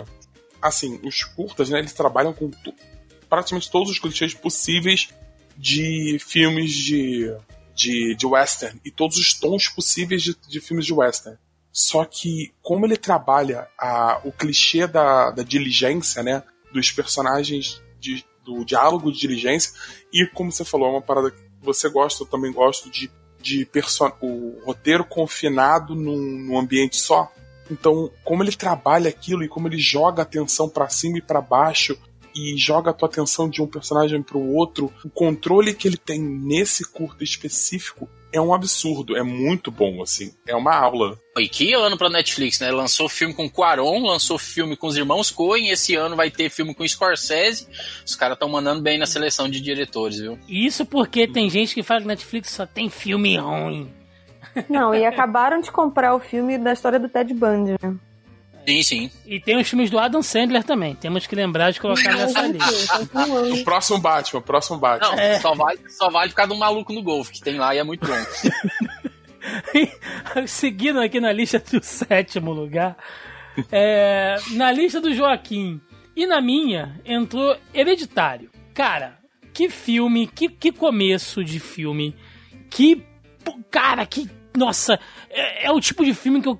Eu não queria nem ver esse filme no cinema, porque é o tipo de. Eu só vou em cinema pra ver filme de super-herói, pra ver Transformers, pra, porque o ser humano ele não sabe conviver em sociedade. O ser humano ele não respeita a experiência alheia. Então, filmes mais introspectivos, né? Filmes que você tem que entrar naquele clima e tal. Eu não vou mais no cinema porque se for para passar raiva, eu não quero pagar para isso. Mas melhor passar raiva de graça, Exatamente. né? Heredi... É melhor passar raiva podendo pausar e gritar sozinho. Hereditário é um puta filme com um começo foda de arrancar a cabeça, assim. E você vai assistindo o filme, você vai entrando naquela neura, você vai vendo aquela família se dissolver, porque aconteceu um, uma puta parada traumática, né? E aí você vai entendendo, você vai entrando na pele de cada um ali e tem um subplot rolando, um negócio meio misterioso, um negócio meio meio chamalã, né? Lá na, lá na visita, que você vai rolando ali e, e, e vai ficando doido com aquilo. E, porra, chega uma... no terceiro ato, o filme dá uma cagada, com direito até nego voando, que você fala, porra, não, cara, não, velho, por que, que vocês estão fazendo Por que, que você tá me explicando? Por que, que tem uma narração me explicando o final? Finalzinho mequetrefe. Caralho! Final é ruim, cara. Ele podia ter parado cinco minutinhos antes, sabe? Que Seria muito puta que o pariu, velho. Cara, Aquilo matou eu, o filme ai, pra Vou mim. te falar que ainda assim eu gostei da pô. Não tá na minha lista. Não, não, não. Ele, veja filme. bem, o, o final, ele não, ele não estraga o filme. Estraga, estraga, Um estraga. pouco. Pra Ele caralho. diminui, ele, ele diminui Nossa. o filme, eu não diria que estraga. Veja bem, Mas- está, o, o filme está na minha lista de top Você tá 10. falando mal do filme. E eu tô dizendo que o final cagou. Ele poderia estar muito mais lá, lá em cima do que. Puta, cara. Ó, Ele tá bem raiva. alto na me... eu tenho, ele tá o bem Thiago alto tá com raiva, fala, Porra, Joaquim. eu tô com ódio, bicho, porque. Puta merda, é, é- é você botar um. Você fazer fora, um. Thiago. Você fazer você você, fazer um fora. bolo maneiro e botar uma cereja de cocô em cima do bolo, assim. Nossa senhora. Você pega uma não- merda de cachorro e bota em cima num bolo gostoso, assim, fala só que, que obra de arte. Eu, eu, eu olho, eu acho que puta, realmente o final, ele dá uma perdida de tom inacreditável. E assim, é de 30 segundos em diante. Ele não, é, ele não vai escalonando e, e começa a escalonar de uma maneira inacreditável. Não, assim. é uma Pera, virada. É uma virada. É. Nada. 30 é, é uma, Cara, uma ação. minha, mãe, Uma a ação. minha mãe dormiu. A gente foi no cinema assistir. Filme parado, gente velha. Daqui a pouco ela grita comigo. Depois, Filme velho, depois que o cara pega fogo, o filme acaba. É. o filme eu não acabou que- ali. Eu não queria dizer. Não, eu não queria, eu não queria falar ela- dessa cena, né? Mas é, é. Não, na, ela dormiu. que Aí quando ela acordou, o cara estava pegando fogo. Ela, ela dentro do cinema tinha eu e ela e sei lá, mais 10 pessoas. Era tipo uma sessão familiar, sabe? E ela falou, mas que porra tá acontecendo? Eu falei, tu dormiu, agora tu espera. Volta a dormir, fala pra ela. Você não perde, vai perder mais ele nada. Ele, dem- ele demora a engrenar na parte mística dele, né? Ele é um suspense, ele é um drama familiar até determinado ponto. E essa parte é a melhor dele, sabe? Como ele com- Gente, leva o bizarro é que a premissa é interessante, porque assim, eu fiquei curiosa com a porra do filme, porque eu sou curiosa por natureza. Vocês que ouvem o podcast já sabem. Porque eu queria saber que caralhos era hereditário. Porque esse filme não tem esse nome à toa. Entendeu? Não tem. Nenhum título é à toa. Tem algum sentido ali na, na, na porra. Ainda mais hereditário. Aí Dá- em fiquei 15 vendo- minutos ele te dá o Não. que seria hereditário. Não dá, não. Não quando ela não. fala, quando ela fala sobre a avó, a Não, mãe, então. o irmão. Tem aí. Ela fala sobre a mãe. Aí você fala, beleza, é uma coisa hereditária, porque é uma coisa genética. E aí no final do filme você descobre que não tem só essa here- hereditariedade. Não tem só essa coisa da loucura, tem a coisa do culto. Isso, não, é, é- essa seria a virada, né? Porque ele te fala rápido porque Então, ele se gente, chama spoiler, né? Foda-se. É, Desculpa. você não tá indo ver um filme de- sobre coelhinhos, né? Você vai imaginar que vai dar merda. Não, e aí eu fiquei naquela porra de. Eu falei, ah, beleza. Então, assim, eu acho interessante. Eu gosto do filme, eu concordo com tudo que vocês falaram, com a cereja de cocô, essas porra toda. Não é isso, entendeu? Não, não tô me referindo a isso. O que eu tô falando, assim, eu acho interessante ainda com aquele final que você fica, cara, não era necessário, sabe? Essa coisa de que ele joga com a dualidade do hereditário, que ele vai e volta. Então, assim, dependendo da forma como, como você viu o filme, como você vê o filme, você tem a sua interpretação ali da coisa. Ainda que o final seja cagado, ele é bom ainda assim. Porque, assim, bom, ainda que o final seja cagado, o que, que a gente tá querendo dizer? É porque ele foge do padrão normal desse tipo de filme. Ele não é um. Ele não faz jump scare gratuito, Exatamente. babaca. Ele não faz. Não. Ele, ele dá um tom pro que os filmes de terror podem seguir agora. É, falaram muito daquele, acho que é a, é a bruxa, se não me engano. O Eu não vi esse troço ainda, mas É, o filme é ruim. O filme. Desculpa, Não, mas. você pô, não pode bruxa- falar isso da, da bruxa. Olha aí, tá Ah, vendo? o pessoal vai bater na sua casa aí, vão Ah, enfiar um ele- tênis ele verde tem- na sua bunda, se você falar. Ele tem, ele, tem, ele tem ideias boas, mas ele é ruim. O Hereditário faz uma parada mais direcionada como um filme de terror melhor, apesar daquele, desse final inacreditavelmente E essa horrível. pegada que a gente vai ver agora. O, o Corra foi assim. Uhum. É- Essa, essa construção esquisita. O Hereditário me lembrou muito o Babadook. A É, pegada do só Babadook. que, só que melhor. Assim, exceto o final horroroso, ele Eu não, pega. não vi Sim, Babadook, não conta ainda, pelo amor de Deus. Não, não vou Não, não. eu, não é, eu não vou falar do final do Babadook. Tô falando do final horroroso de Hereditário. Não, eu sei. Ele pega a parte boa de você misturar o drama psicológico dos personagens, a analogia com depressão, a analogia com o trauma de sobrevivente. E a Toni. Collette nesse filme tá incrível, né, velho? O que essa Sim. mulher Não, é- faz nesse filme. Não, essa mulher, ela é um monstro. E o Gabriel Barney é muito, é muito mal utilizado. Muito. Como disse É. o Thiago, ele serve pra pegar fogo. Velho, eu sou a favor, eu sou, eu, eu sou a favor de spoiler do final do Hereditário pra você saber quando começar a evitar o filme. Tipo, opa, Quando começou na pegar- parte que a eu gente falo. Já falou. Quando o cara pegar fogo, É, tu para, de para, o filme. para. Acabou Pronto. ali o filme. Ah, mas vou ficar sem Olha- olha saber o só. final. É melhor. Você vai ver o maluco sorrindo pelado na- no escuro. Para, pausa o filme ali. Acabou. É, é, esse é um final. Esse seria um final muito bizarro, sabe? Ninguém ia ficar puto. Mas ainda seria um final melhor. Eu já falei mais de Hereditário do que ele merece. Vamos lá. Ainda em sétimo lugar, a gente precisa fazer essa lista andar, hein, gente? The Post. Melissa colocou o filme na lista só porque é jornalista, cara. E tu rimou agora aí, ó. Clubismo que chama isso aí.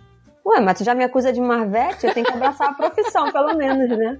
Mas é um, mas é um bom filme, é um, é um filme legal. Ele não entrou aqui na minha lista, mas ele é um filme legal, sim. É bacana o filme, legal. Então, olha, eu botei porque eu fiquei assim, eu fiquei pesando Spotlight, que eu lembro que entrou na lista do Joaquim da outra vez, e a gente falou sobre isso. É, graças à minha memória eu lembrei disso, mas tudo bem. E aí eu fiquei pesando aquela coisa e tal, e depois que comecei a avaliar, depois que eu comecei a estudar mais, entrar adentro da minha, da minha cadeira, como tinha o pai na faculdade, eu comecei a ver todas as falhas que Spotlight tem de um ponto de vista jornalístico mesmo, o lance de só ter a visão de um lado, você não tem a visão do outro lado e tal. O que é diferente no The Post, completamente diferente. Sem mencionar que é uma coisa muito atual, essa coisa do, do monopólio dos grandes jornais por parte do governo. O Nixon tentou fazer isso e o Trump está tentando fazer isso. É, assim, então a história é muito. E, e vamos lá, né? Vamos aos pontos positivos. É Steven Spielberg, a gente tem Meryl Streep e Tom Hanks, que acho que é a primeira vez que eles contracenam juntos. E, gente, o filme é muito bem fechado. Conta, tem vários subplots que eu não sei se todo mundo vai pegar, mas que tem aquela coisa é, da quinta emenda, não da quinta emenda não, da primeira emenda da Constituição Americana, que é quando eles começam a discutir de fato isso, de que é, o governo não pode ter poder sobre a imprensa. A imprensa tem que gerenciar os outros poderes. E aí a gente fala dentro do jornalismo que o jornalismo é como se fosse um quarto poder, entendeu? Que gerencia o judiciário e o governo legislativo. E assim, é muito bem construída a história, o fato de que a gente estava começando a conversar sobre feminismo naquela época e a Kay, que é a personagem da Meryl Streep, Ela é a dona, olha só que bizarro, ela é a dona do jornal. O pai dela decidiu que o jornal deveria ir para o marido dela, porque até então uma mulher não tinha como ser dona do jornal, entendeu? As pessoas não iriam respeitar respeitar o jornal, respeitar a publicação num todo, nem os funcionários e nem quem compraria o jornal por ela ser mulher.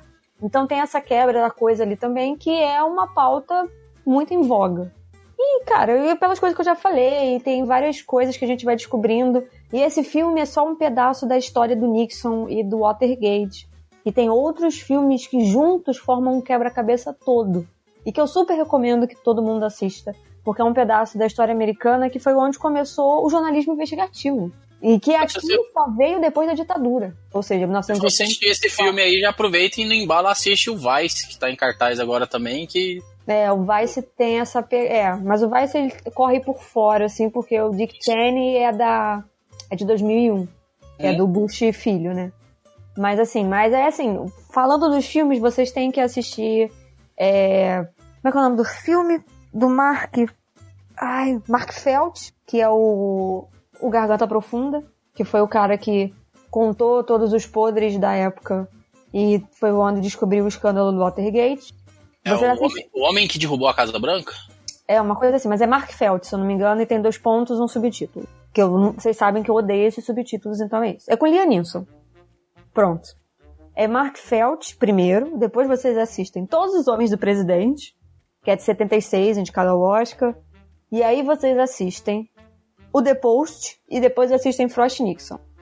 É essa ordem pra fechar aí a era Nixon, Pra vocês darem uma Pra fechar todos os pontos bonitinhos. Por isso que eu botei The Post aí, porque eu acho que fecha um quebra-cabeça interessante na história mundial. E do jornalismo também, por que não? Entendeu? Foda-se, Thiago. e ainda aqui. Que fecha- agressivo. é, gratuito. Fechando em sétimo lugar, é a nossa, nossa lista de empates. Nasce uma estrela. Que, porra, é outro filme também que se a galera não começasse a falar, dificilmente eu veria ele no, no hype. Mas que puta filmaço. Eu, Eu não vi ainda, sem spoilers, por favor. Apesar de que minha- eu sei que ela fica famosa no final, porque é remake, mas eu não quero saber do resto. Nunca não viu nenhum dos antigos? cara, não vi eu, nenhum dos antigos. eu, eu, eu só acho que é o quinto remake, Mel. Então eu não sei se. Esse não é aqueles filmes que tem remake ano sim, ano não, sabe? Às vezes dois por ano. Teve um filme nos anos 30, outro nos anos 50, outro nos anos 70 e esse. Olha, pra mim, o papel mais foda do Bradley Cooper tinha sido no Sniper Americano. Sabe, eu acho aquele papel que ele vai pirando, ele eu acho foda. Mas depois de ver, sabe, esse filme, como o cara, puta, que ator. E ele não só, né, atua como ele dirige. Eu sei que o Primeira personagem. vez dele como diretor. É, eu sei que a, que a personagem principal é a Lady Gaga, mas, cara, eu nem sei dizer se é a personagem principal, porque um não funciona sem o outro de maneira nenhuma, sabe? E que trilha sonora desgraçada, cara. Se não ganhar, Boa, né, cara? se não ganhar, Vocês tá sabem o que, que ela fez, né? Na- no Oscar teve uma mudança agora por causa dela. Já que o Thiago falou da música aí. É, porque até então só ela e o Kendrick Lamar, vários coraçõezinhos, iriam cantar ao vivo e as outras músicas iam tipo foda-se, entendeu? É. E aí ela falou que não, que ela só cantaria ao vivo se todo mundo cantasse ao vivo. Ou pelo menos fizesse uma interpretação da música. E aí eles tiveram que reorganizar toda a programação da cerimônia do Oscar para acrescentar mais três performances das outras canções indicadas. Lady Gaga não tá de bobeira não, amigo. Respeita. Cara, é, como você tava falando, é a primeira vez que o Bradley Cooper dirige, né? E esse filme ele quase foi caiu nas mãos de dois diretores fodas, né? É, tinha o Spielberg que tava querendo dirigir esse filme, o Clint Eastwood queria dirigir esse filme. Só que o Bradley Cooper, cara, foi muito firme, assim. Ele bateu o pé que ele queria contar a história, que ele tinha uma visão dessa história. Tanto que o Thiago enalteceu a performance dele aí.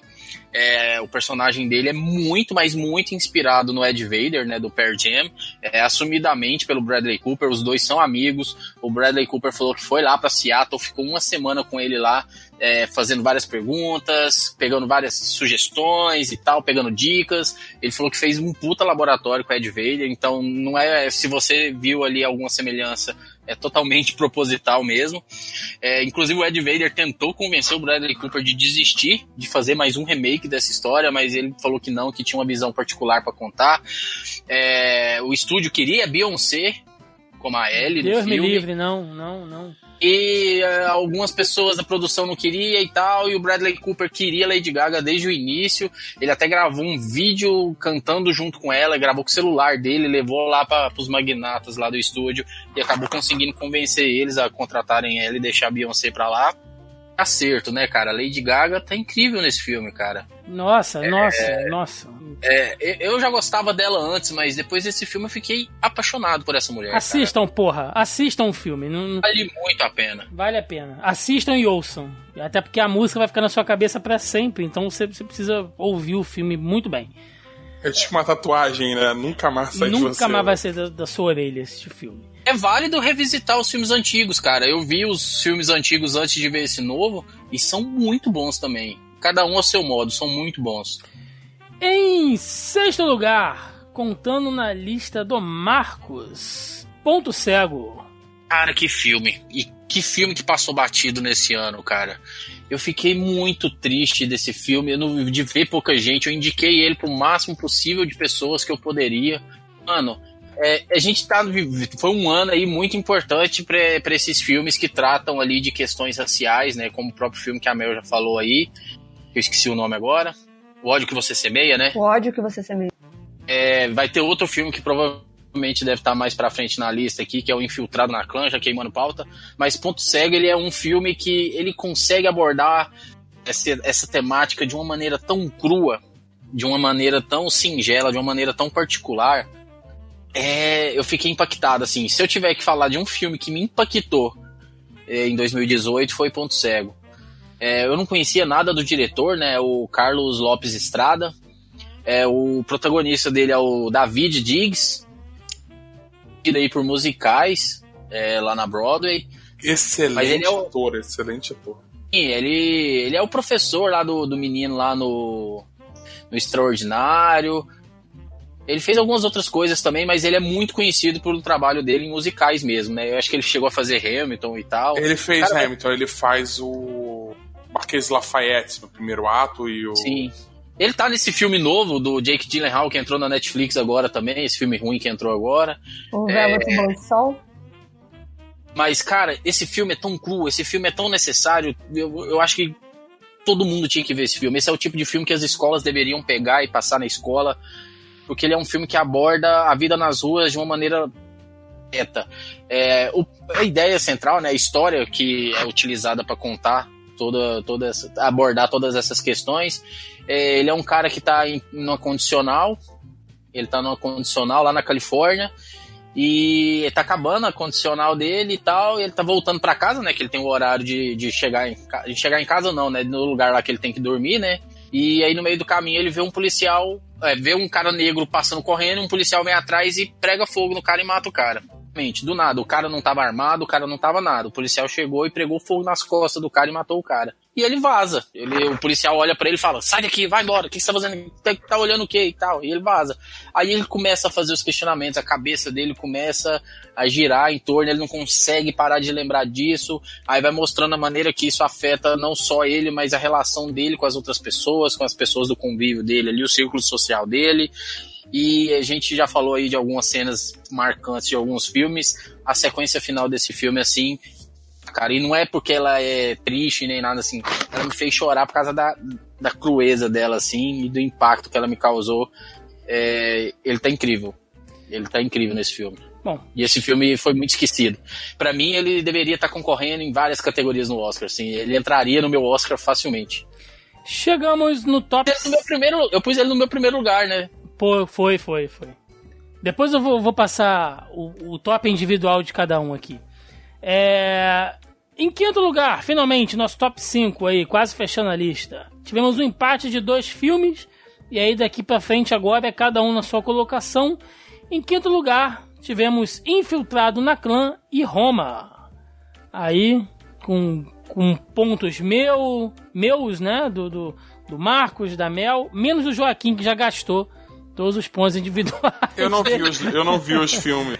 É... Cara, eu vou começar a falar fala. de, de, de, Roma aqui. Tem spoilers, por favor. Ele tá na. ele tá na minha lista, na lista do Marcos. Eu gosto de filmes diferentes, eu gosto de filme cabeça. É- É um filme que não tem um robô gigante, não tem o The Rock, né? Não tem uma cena de pancadaria. Mesmo assim, eu fui lá assistir. Todo, todo mundo falando, eu falei, vou dar uma chance aqui pro filme. Já que a Netflix esse ano só fez filme ruim, né? Como a gente viu aí.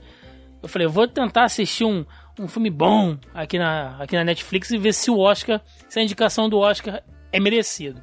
Eu fico usando de tênis verde aqui, mas esse filme é muito tênis verde, cara. Tu já começa metendo um preto e branco, bicho. Tu tem que estar muito certo do que você tá fazendo, assim. Né? E o Quaron é um cara que, porra, não, não tem que provar isso pra ninguém. Mas eu acho que a escolha, inclusive, do visual foi boa. Você vê um filme que não se passa no cenário mainstream, né? Coisa americana e tal. É no México, não é isso, Marcos? O filme se passa ali no México. Sim, sim. É, E Roma, na verdade, é um bairro lá na cidade do México e É, tal. é, É um bairro onde é- a história se passa. É, não é, na uma Itália, semi- É não. uma semi-biografia, né, do Quaron. Sim, sim. Ele é, ele é um daqueles filhos lá daquela família. É, o filme se passa ali na virada de 70 para 71, né? Tem até um- uma cena do filme onde eles estão comemorando o Ano Novo. Então, meio que mostra. O, o filme mostra várias coisas. É, é, tem toda essa questão conceitual. É, a personagem principal ela é uma indígena, né? Mexicana. Não é o mexicano padrão. Não sei nem se, se é- se é o correto de dizer isso, mas é como se aqui no Brasil, se o filme fosse rodar aqui, ela fosse uma indígena mesmo, né? É um personagem indígena, então não é uma atriz assim. É, com sex appeal, não tem nada disso. São, são pessoas verdade, ela normais. não era nem atriz. O Quaron pegou essa mulher pra fazer esse filme. Ela nunca atuou na vida até esse filme. Porra, é, e, e eu acho que isso ajudou. Porque E fa- está indicada ao Oscar. faz aquela coisa do papel introspectivo dela ali. Eu adorei como o filme consegue te mostrar a vida de pessoas normais, né? Sem ter nenhum herói, sem ser, sabe, nada demais assim, e o filme te prende. O que me cansa nesse filme, a narrativa visual dele. Principalmente nas decisões de câmera, de enquadramento que o Quarão faz, sabe? É, nossa, eu vou usar um, uma câmera agora aqui em, em traveling para poder mostrar, né, para acompanhar aqui o cotidiano aqui da personagem, beleza. Agora eu vou fazer o quê? Vou mostrar um traveling pra família chegando e um traveling pro cachorro cagando.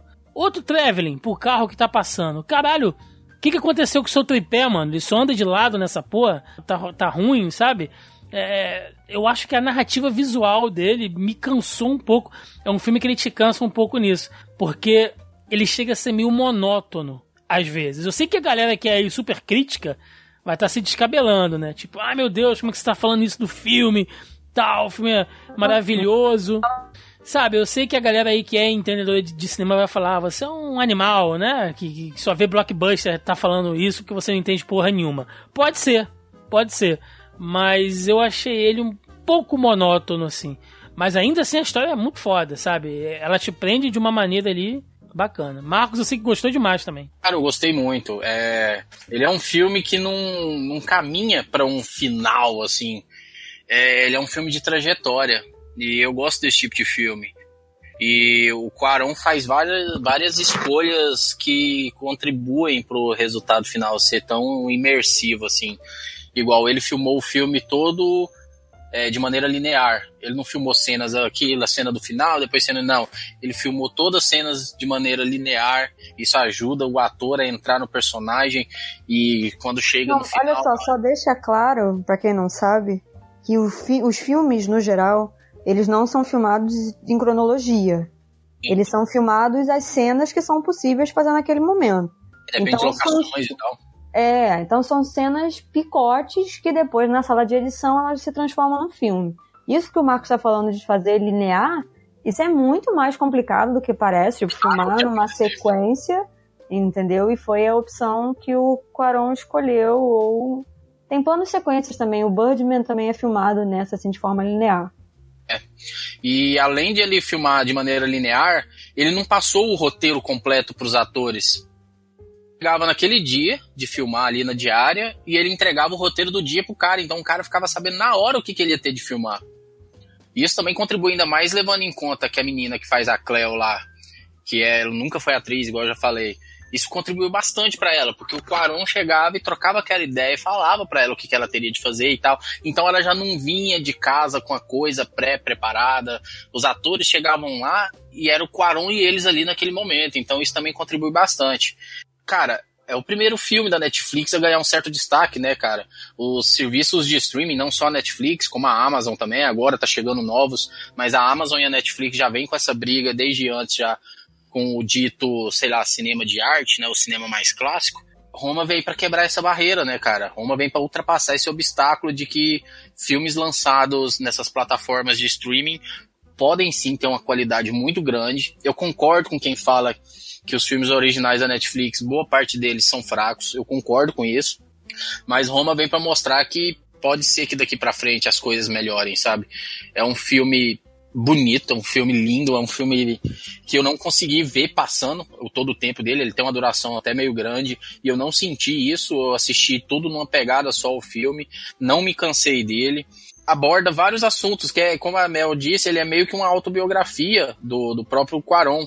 Era um filme que ele tinha vontade de contar essa história já há mais de 10 anos, e agora surgiu a oportunidade, né? Agora o cara já tinha gabarito, o cara tinha condições de bancar um projeto desse tipo.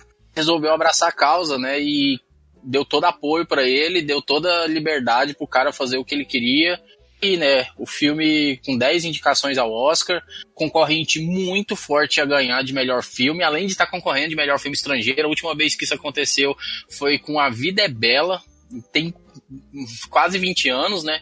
Foi em 97 anos, né? ou 99, um dos dois. 99, 99, é 20 anos. 20 anos que é a última vez que isso aconteceu e Roma vem muito forte, cara, para ganhar nas principais categorias. E para mim foi o meu segundo filme na minha lista ali, segundo lugar filme uma coisa que é interessante pontuar, e a gente provavelmente vai voltar nisso depois, se quando fizer o podcast do Oscar e tal, é que, cara, o Thiago falou, né? É um filme em preto e branco, o tempo inteiro em preto e branco, que já não é uma coisa que as pessoas têm costume de assistir, né? É, e ele é numa língua que não é inglês. Então, assim, quando que um filme em preto e branco, que não seja em inglês e não seja no idioma, no nosso idioma natural, né, no português e tal, quando que esse filme ia fazer tanto sucesso e tantas pessoas iam ter acesso a esse filme. Ninguém vai no cinema para assistir esse tipo de filme. Se fosse ficar em cartaz, ia ficar no máximo uma semana, duas em cartaz. Quantas pessoas iam ter o interesse de falar, porra, não vou, ver, vou pagar ingresso para ver um filme preto e branco para ler legenda? A pessoa não vai assistir esse filme.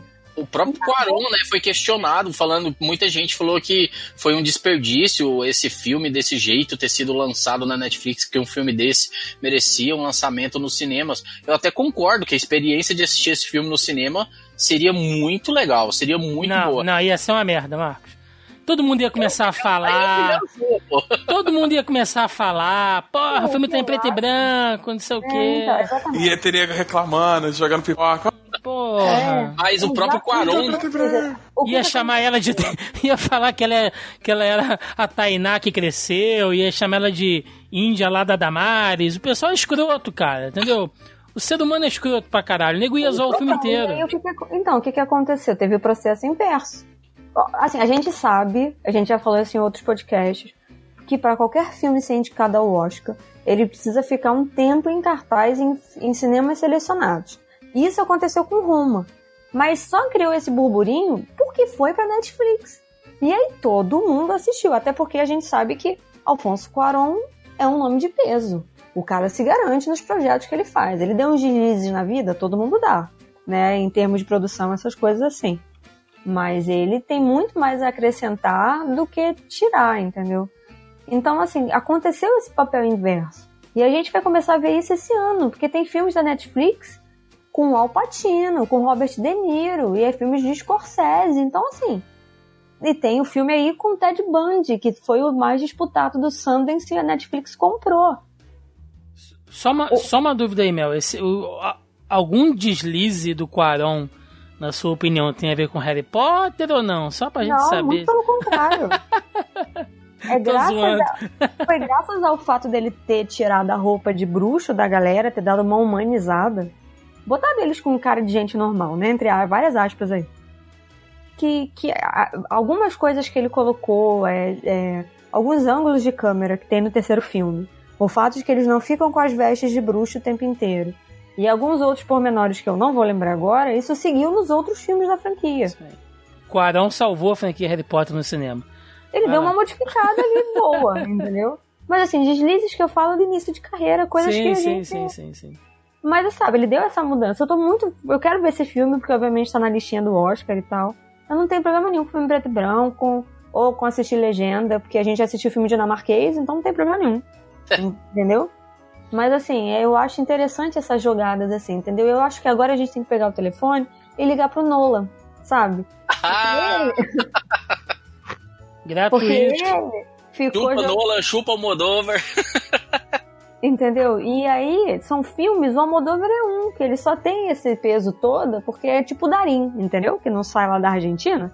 O, o Almodóvar teve um peso e tal, mas é, eu pergunto de novo, quem, em sua sã consciência, eu não tô falando da galera do tênis verde, não, como o Thiago tá batendo na tecla desde o início do podcast. Galera tá rasgando tênis verde, gravata borboleta desde o início desse podcast, bicho. Eu tô falando, tipo, quem queria. Pessoas que a gente conhece mesmo, que assistem filme, não igual a gente que assiste filme, tipo, pra debater, pra conversar sobre. Pessoas que consomem por entretenimento mesmo. Quem queria comprar ingresso pra ver esse filme no cinema? Quantas pessoas vocês conhecem que de fato iriam fazer isso? Dá. Mesmo que falasse que o filme era muito bom. Porra, mas filme preto e branco, mano, eu não vou gastar dinheiro com ingresso pra isso. Bom, e ainda em quinto lugar, que a gente não citou, Infiltrado na Clã, que já merece estar na lista só porque sacaneia neonazi. Qualquer filme que fuder com neonazista já merece Esse- estar em eu qualquer tenho quase certeza que esse filme estaria na lista. Não tá, está na lista de todos nós, Joaquim, menos na sua. É, eu imaginei. Ele estaria bem alto na minha lista, mas eu ainda Os Incríveis pra ver. 2 é muito mais relevante. E culpa eu tenho se eu tive mais tempo na época do meu ano do que agora. Mas, cara, o que falar do filme, né? Ele, ele pega um retrato histórico ali. O mais absurdo, vamos começar, que isso é baseado em uma história real. Não, o final dele, quando ele mostra cenas reais, tipo 2018, 2017, você E fica teve assim. gente que falou que o filme. Ai, gente, olha só. Você fica assim, caralho, não mudou porra nenhuma em 30 anos, sabe? Mudou. O mundo ainda é uma merda. Não, então, eu vou abrir só um parêntese aqui. Pessoas que não conhecem o trabalho do Spike Lee, que é o diretor do filme, criticando o filme porque o filme é panfletário.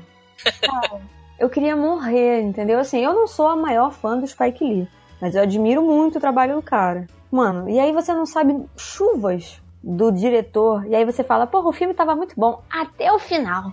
Porque aí começou a ficar panfletário, meu amigo. Tu não entendeu o filme, então. Você não entendeu a lógica do Sabe que- Spike Lee. Sabe o que, que é legal, meu? O Spike Lee já teve filmes muito fodas que mereciam ter sido reconhecidos pela academia e não foram.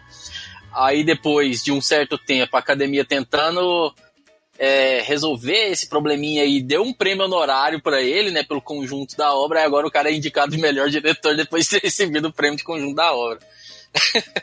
Foi uma quebra, assim, de, de, de, de expectativa da academia, né? Agora o cara tá lá e com fortes chances, né? Mano, e ele tá cagando.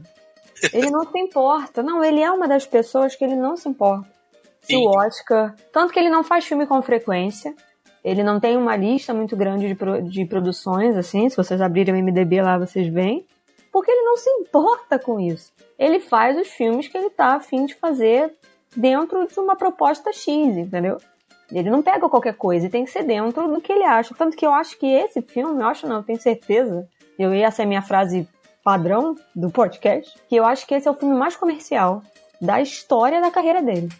Provável. É, Entendeu? Porque todos os outros eram muito de nicho. Esse, ainda que seja de nicho, ele é um pouco mais aberto. É esse e o Old Boy, né? Que ele Sim. fez aquele remake do Old Boy. Em quarto lugar e terceiro lugar, são filmes que nós já falamos aqui no podcast. São filmes que estiveram na nossa lista do Oscar do ano passado, né, do Oscar 2018. Então a gente já comentou bastante sobre esses filmes aqui. Então só pra gente dar uma passada rápida neles, porque eles estão aqui na nossa lista e estão muito bem pontuados, né? Em quarto lugar, nós tivemos três anúncios para um crime e em terceiro lugar, A Forma da Água aí na nossa lista. É, Tiago e eu debatemos muito isso no Oscar, porque só gravou a gente, não foi o podcast?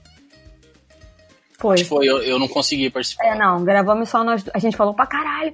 Gravamos só Foi. nós dois. porque só tinha filmaço no Oscar 2018 também, né? A gente, porra. A gente ficou meio, meio confuso. Mas assim, falamos bastante desses dois, então o Thiago vai deixar o link aí, vocês voltam lá pra ouvir. é, Marcos quer dar alguma consideração? Que apareceu na sua lista aqui também, né? É, eu tirei o Três Anúncios por um Crime, assim, que foi um dos que eu tirei no final, assim, da lista, porque eu via outros que... E justamente por esse motivo, né, por ele ter tá tão distante, ter sido lá no começo do ano, ter concorrido por 2017, eu acabei tirando da lista, mas a Forma da Água acabou continuando no meu, né, que, enfim, foi o reconhecimento do Guilherme Del Toro, né, do, do potencial daquele cara, enfim, a academia resolveu os olhos e falar, tamo aqui seu prêmio que você merece, cara, você é foda. Mas É. eu vou te dizer que esse filme tem mais mérito pelo elenco do que pela direção, hein? Porque os, é os tudo, três cara. personagens principais, puta que pariu, que show de atuação dos três ali, cara. Eu acho que é tudo, cara, porque acho que é, é- é o conjunto da Não, obra sim, sim, sim, sim, mas é porque muita gente fala isso, né? ah, porque o Del Toro, que o Del Toro, eu falo, velho, Del Toro, se for colocar aqui num- num- numa ordem de merecimento, logicamente, ele tem o mérito dele, mas Sim. a galera, porra, o elenco principal tá de sacanagem nesse filme. Sim, é muito foda, cara. O Michael Shannon tá. Porra, esse filme é bom até debaixo d'água. Ah, e em segundo lugar da nossa lista, agora sim, né? Está presente na lista de nós quatro aqui. Olha só que coisa, coisa bonita. Coisa, Eu coisa, sei qual que é, hein? que Quantas coisa, vezes isso aconteceu até agora? que, que coisa, nenhuma vez. O Essa é a segundo, primeira, então. o segundo e o primeiro lugar estão na nossa lista. Aí, que coisa sensacional. Em segundo lugar, tivemos Um Lugar Silencioso. Oh, na- meu Deus, que filme bom. Que filme, nossa, ele é tudo que falaram que é. É, é uma pena que, de novo, né? Eu sei que eu tô me repetindo nesse podcast pra caramba. Que pena que o ser humano não pode viver em sociedade, porque é um filme pra se ver num cinema, cara. Pra você ficar com aquela coisa. Porque por mais legal, né, mais confortável que seja em casa, não é aquela imersão que é no cinema. Eu vi no cinema numa sala que tinha, sei lá, umas cinco pessoas só. e foi incrível. Todas Foi mudas, to- todas mudas. Todas, todas mudas, no Caralho, silêncio. cara, eu- que cara, eu Aquele ali era um lugar silencioso, viu? Eu assisti na cabine de imprensa, então, menos male. Se bem que às vezes tem uns críticos aí que se comportam como os animais do filme. Mas foi, foi foda. Mas eu tava assistindo na televisão, tá passando na TV a cabo, se eu não me engano. E aí eu tava assistindo, continua sendo foda, mas não tem aquela pegada. Mas esse filme tem um erro muito peculiar, assim, em que estraga parte do filme. Hum, Não sei se eu posso contar pra vocês ou não. Pode, conta aí. Então, é, as cenas, a gente sabe que tem a atriz, que é a Millie alguma coisa, não vou lembrar o sobrenome dela, que ela é, de fato, deficiente auditiva, correto? Uhum. Quando os bichos andam, por mais que ela não ouça, ela deveria sentir a vibração. Em momento nenhum ficaria um silêncio absoluto. Ela ia sentir alguma coisa. Ela ia sentir essa vibração, essa coisa da terra, porque a pessoa que não ouve ainda tem os outros sentidos, né? Então, assim, ela ia ter essa coisa. Ela não perdeu o tato, ela não perdeu essa coisa do balanço, né? Do equilíbrio. Ela não Então, tomou um golpe do chakra, né? O termo que você está pensando é propriocepção. Propriocepção, essa habilidade de vibração. É, então, porque eu fiquei com isso. Eu tenho uma amiga de infância que ela é deficiente auditiva. E eu sabia ser um pouco de linguagem de sinais por causa dela. E eu fui perguntar pra ela, eu falei, olha, tem um filme tal, eu falei, assim, e aí? Porque ela não, ela não ouve nada, ela não usa nenhum aparelho, a só leitura labial. E aí eu fui perguntar pra ela, eu falei, olha, o filme é assim, tem um bicho e tal, o bicho corre, não sei o que. Ela falou que, independente da menina escutar um pouco, não escutar nada, ela iria sentir a vibração. Da mesma maneira como se a pessoa sente a vibração da música, se botar, né, a mão ali na caixa de som, não precisa nem estar muito alta. Mas ela iria sentir a vibração. Então, tipo, isso é uma coisa que no filme ficou muito bem feita, porque dá um momento de tensão, entendeu? O fato de que a menininha não escuta e que o irmão tá ali protegendo ela, tem essas cenas e tal, mas é um erro, porque ela deveria sentir pelo menos a presença do bicho ali. Sentiria no corpo inteiro. Ela não ia ouvir, mas sentiria no corpo inteiro que tem algo ali. Não, não tem nada a ver com o assunto, mas, é, Joaquim, eu lembrei do Demolidor 2099, lembra? Que ele, era, Uhum. que ele era cego e surdo. Caralho. Caralho! Quando- Até hoje eu não sei como é que aquele boneco conseguia bater em alguém. Mas, mas vamos lá. É, é, cara, ok, Mel, eu, eu entendi o que você falou, mas é. Eu acho que é tão imersivo. Não, de- cara, se Hereditário tá na porra da lista, esse filme. Porra, Tava mere- na tua também, criatura. Errado sou eu que botei. mas, porra, mas tá valendo, cara. O Lugar Silencioso é um filme que te dá. Naquele final, cara, te dá um nervoso. E- Mas eu acho o final dele ruim, Sam. Não tão ruim quanto Hereditário, mas eu acho que não chega a estragar o filme, meus ouvidos, mas eu acho que o final de Lugar Silencioso é bem ruim, cara. Eu acho que era previsível. O filme todo não é, sabe? O filme todo não é previsível. Gente, a cena todo dos velhos na, aquela cena dos velhos na floresta é muito bom. A cena da banheira, bicho. O cara parindo ali dentro. O Olha. cara não, a mulher. Velho, nossa, é- dizem que dor do parto é uma coisa, né? Agora você imagina ter que parir muda. Porra. Você imagina, olha só, vamos, vamos pensar ao contrário. Você imagina uma- você expelindo uma melancia do seu cu. É basicamente isso, já que você não tem A gente pode usar outro exemplo? Não, porque olha só, você chamou a mulher de cara. O cara na banheira parindo. Eu queria ver isso, um cara na Não, mas... Eu, eu tô, eu tô envolvido aqui com o calor da narrativa, meu. Você precisa vir com essa grosseria. Ainda assim, De uma melancia no cu, A entendeu? circunferência e o peso de uma melancia. Assim. Porra, Eu entendo que um bebê. Tem? Uns 2, 3 quilos. Uma criança tem isso, gente. porra, Melissa, mas. Caralho, Mas a, gente, me- a, a teve um diâmetro bebê de uma. que Teve um bebê que nasceu agora com 6 quilos. É Tudo possível. bem, meu pai nasceu com 6,1 kg, sabe? Eu tenho noção, uma coisa assim. Mas, cara, a melancia, Melissa, ela deve ser Por uma, um uma lugar melancia que- nossa. farta é do tamanho do teu tórax. Então tá, um melão. eu tenho que amputar uma Ok. perna pra uma melancia passar no meu cu. Então beleza, eu tô trocando a melancia. Três só fica pior. Porra, Assim, tô trocando a melancia pelo melão. Focando aí sim, o melão sim. tirando os problemas, de, os problemas de, de- de anatomia e de metáfora, é, voltando pro filme, aquela solução é muito previsível. E, e, sabe, a cena que ela dá aquela carregada na 12, sabe, tchac, tchac, tipo, meio The Rock, sabe? Eu, cara, pera, esse é o mesmo filme? Mas tem algumas situações meio desnecessárias e tal. Gente, a caixa de madeira pra criança eu acho aquilo ótimo. Não, aquilo é genial. Aquilo é Aquilo, inacreditável. é- aquilo é Muito. foda. Aquilo é foda. Eu pra minha mãe e falei assim: como é que a gente pode aplicar isso na vida real? Não, in- inclusive, tem criança que deveria ter aquilo ali na vida real, entendeu? Deveriam virar fabricar. caixa de madeira, né? Porra, a minha vizinha aqui precisa de uma caixa de madeira daquela ali. É, mas é isso aí, cara. dica, Toque Stock. Ou da Super Nani. Ai, ai, que errado. É, então é isso. Em segundo lugar, um lugar silencioso. E em primeiro lugar, um filme que ele apareceu aqui na lista de nós três. Quer dizer, de nós quatro. Era isso que eu ia falar, que nós três. É porque eu tô contando eu e vocês três. Já tô completamente doido aqui. Depois a, a melancia me deu uma desconcentrada. Aqui. Mas. Doeu aí, Thiago? O Thiago tá em pânico com a perspectiva da Eu melancia. tô pensando naquela melancia quadrada que o japonês faz, bicho. É, Que horror. Mas com caroço ou sem caroço? Nossa senhora. É, mas vamos lá. Primeiro lugar, uma animação. E que animação que eu assisti. Quer dizer, todos nós assistimos. E, e- e realmente, assim. né, Quando você coloca na mesma lista de Incríveis 2, Wi-Fi Ralph, é uma sacanagem, cara. Porra, é, é, é você desvalorizar muito o filme. Mas ele tá em primeiro lugar. Que é. Eu vou falar o nome, né? em aportuguesado, a Melissa vai me corrigir aí, que é Viva! Fala o que você quiser. A vida, a vida é uma festa, um filmaço. Puta animação bacana, né? E diferente também. Ela mostra uma cultura totalmente diferente da nossa, com uma puta mensagem bacana. Você chora pra verdade caralho é- era no final. falo, A verdade é, quem que chorou? Todo mundo chora com essa porra. Não Nossa, eu, eu chorei tipo uns.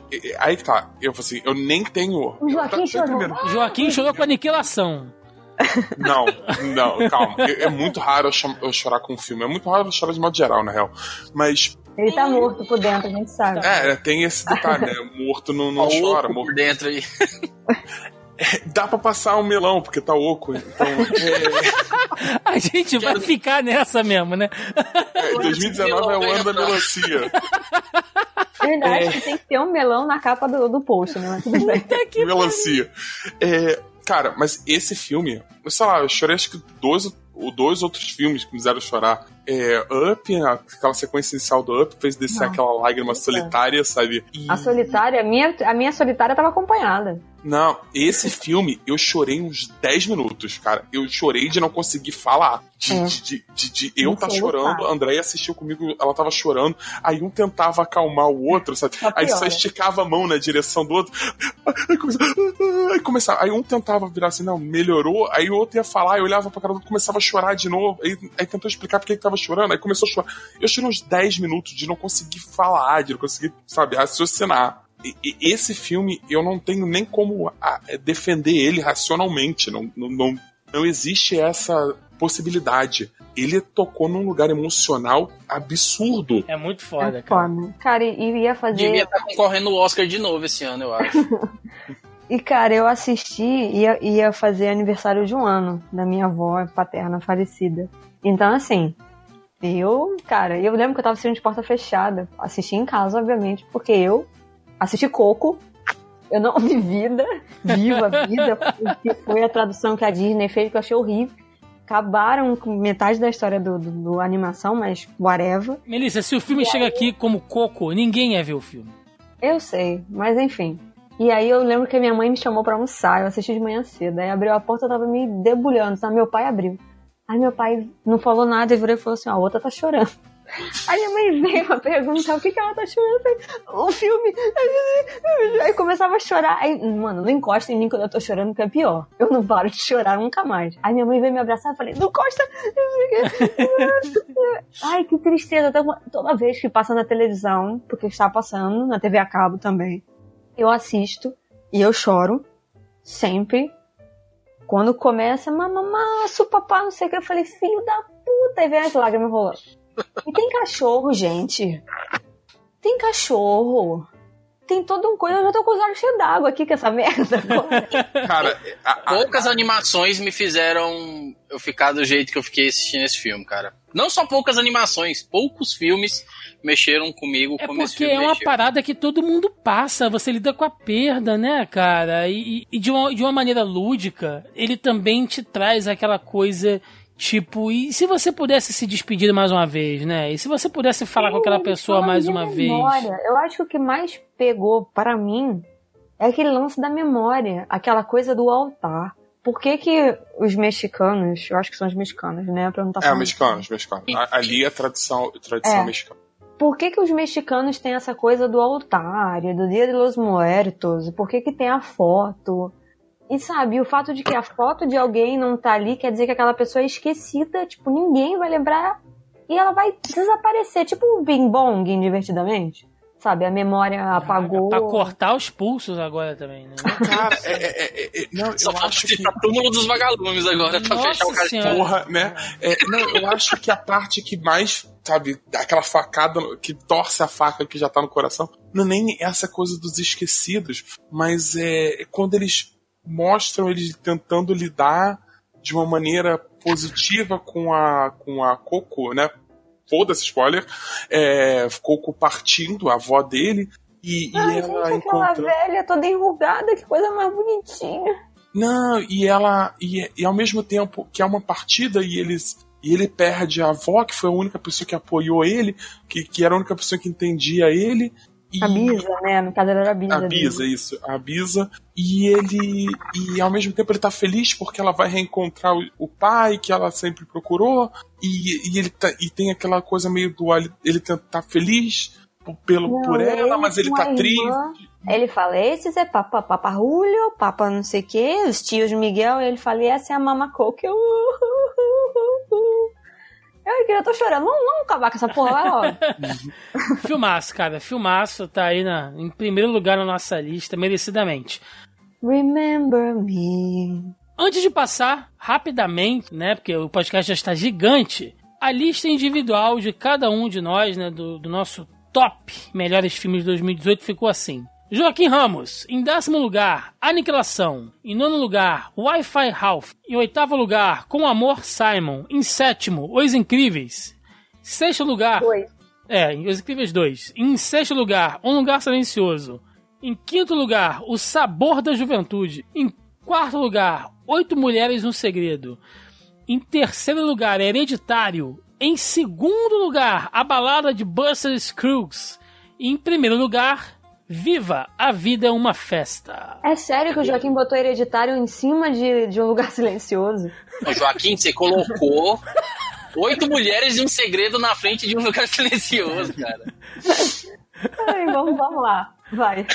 A minha vista vai primeiro pra poder ter sabatina, é isso? É, a gente vai fazer Ô, uma Thiago, camisa com essa tem- lista e vai te dar, Cara, Joaquim. Thiago, ele tem que ser exonerado desse podcast. Eu vou fazer uma camisa e vou te dar. Pra Deus. Vou jubilar esse menino desse podcast, pelo amor de Deus. Ou exilado. Melissa Andrade, em décimo lugar, infiltrado na clã. Em nono lugar, buscando. Em oitavo lugar, trama fantasma. Sétimo, a culpa. Sexto, o ódio que você semeia. É quase uma biografia da Melissa. Em sexto lugar, três anúncios para um crime.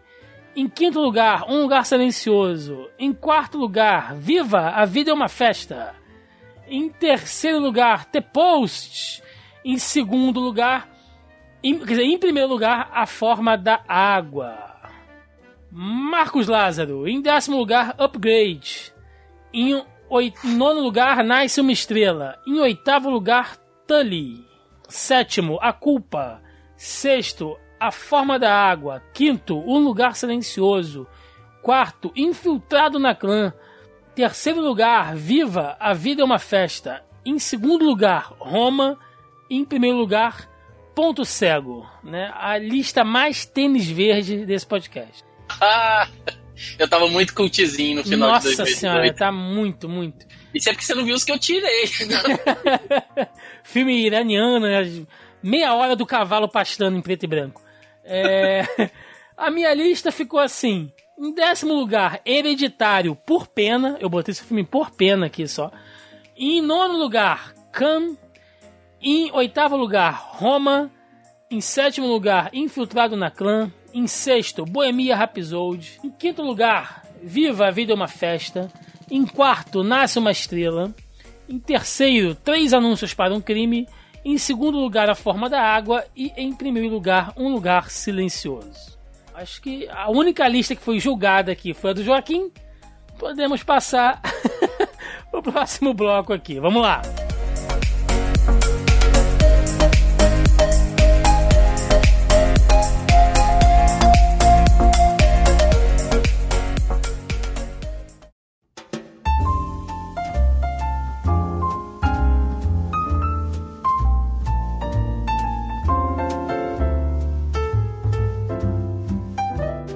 Nós já falamos aqui dos melhores filmes de 2018, na nossa opinião. E, para completar, né, vamos falar sobre as nossas expectativas para 2019. Nós estamos aqui com a lista dos filmes que serão lançados esse ano. Obviamente, vamos pular janeiro, né, porque já passou. o podcast está saindo agora aqui na primeira semana de fevereiro. Então a gente vai pular janeiro aí, mas tem muito filme que com certeza a gente vai falar ou no final desse ano, né, ou no começo do ano que vem. Teve muito filme bacana que merece ser, ser, ser citado. Vamos passar diretamente para fevereiro. Eu vou ler, né? A nossa dinâmica aqui vai ser o seguinte: eu vou ler os filmes de cada mês, tá? E cada um aí diz qual filme, né? Ou quais filmes vão querer assistir desse mês e por quê. De maneira assim, bem sintética, porque o podcast já está bem longo. Então vamos lá. Em fevereiro a gente tem Uma Aventura Lego 2, Guerra Fria, No Portal da Eternidade, Poderia Me Perdoar, Duas Rainhas, A Mula, Alita, Anjo de Combate, Minha Fama de Mal, Tito e os Pássaros. Todos já sabem, A Morte Te Dá Parabéns 2, É o Bicho, Chorar de Rir, Calmaria e Carcereiros, o filme. Melissa Andrade, o que, que você está esperando desse, desse mês de fevereiro? Cara, eu tô esperando os filmes que estão concorrendo ao Oscar por enquanto. Então é Guerra Fria, No Portal da Eternidade, Poderia Me Perdoar, que é baseado numa história real, de tipo fake news, né? Essas coisas sempre me interessam. como diz o Thiago, eu sempre puxo sardinha pro fato de ser jornalismo. E A Morte Te Dá Parabéns 2, porque o primeiro eu gostei muito, então eu quero ver. Os outros eu consequentemente vou assistir, mas fico com esses quatro. E o Lego? O Lego eu quero ver, mas eu não gosto muito da Aventura Lego. Eu gosto dos outros filmes do Lego, mas não a Aventura Lego. Certo. Você, Marcos? Cara, eu tô querendo muito ver. é, eu, na verdade, um desses aí eu já assisti, que é o Guerra Fria, né? Mas eu quero muito ver o No Portal da Eternidade, que inclusive o William Defoe tá concorrendo aí como melhor ator, né? Que conta ali os últimos anos da vida do Van Gogh. Mas eu acredito, assim, que desse mês, o que eu mais quero ver é o Alita Anjos de Combate. É o meu mangá favorito, disparado. E já tá saindo algumas críticas, né? Da galera que já teve acesso ao filme. São excelentes. Tinha pré hoje e eu não fui ver. Pois é, Olha e eu tô ansiosíssimo pra ver a Alita. É, cara, universo, sabe? É, esse universo meio cyberpunk e tal, tomando vida, assim, pra mim. Porque eu li esse mangá, sei lá, uns 15 anos atrás, mais ou menos. E agora esse filme vai chegar no cinema. Então, é, eu tô bem ansioso pra ele, cara. E aí, Joaquim? Os dois que eu tô mais ansioso, né, é o Alita, Anjo de Combate, porque eu sou muito fã do mangá, eu adoro esse mangá, eu sou muito fã de, de, de, de ficção científica, particularmente cyberpunk. A equipe envolvida por trás dele são uma galera que gosta muito, hein, que é envolvida com isso, que é fã, que gosta, que tem um carinho. Apesar de algumas coisas nos trailers me parecerem estranhas, eu, tava, eu tô muito preocupado e ao mesmo tempo muito ansioso. E Minha Fama de Mal, que é um filme nacional sobre, sobre enfim, a Jovem Guarda, todo o processo. E o trailer me, me cativou, eu, o trailer me chamou a atenção e eu quero ver. Também por ser filme nacional. Não é o filme do Erasmo Carlos? Isso. Bom, dessa lista aqui, eu quero assistir o Alita, porque, assim como o Joaquim falou, é um mangá muito legal, cara. Ele tem uma coisa do cyberpunk bem doido ali. É, e a animação parece estar. É o tipo de, de animação que eu gosto, né? Sangue, violência e pensa Só não pouco. tem robô gigante. né? Tem robô gigante, tem, Tem, bebendo tem endorfina do crânio de outras pessoas. tem meca, tem tudo, tá uma beleza. E eu quero ver Carcereiros do filme, para dar um valor ao cinema nacional. Eu gosto muito dessa série, que é o primeiro agente penitenciário com, com a pegada meio James Bond ali. O cara investiga, o cara troca tiro. É muito bom e, e- e é um retrato fiel da, da profissão. Acho que é válido a gente citar, assim, também o Duas Rainhas, né? Que vai trazer a Xoxa Ronan e a Margot Robbie, né, cara? Também pode ser um ótimo filme, né? Margot Robbie tá fazendo tudo agora também, né, bicho? Tudo que sai, nossa.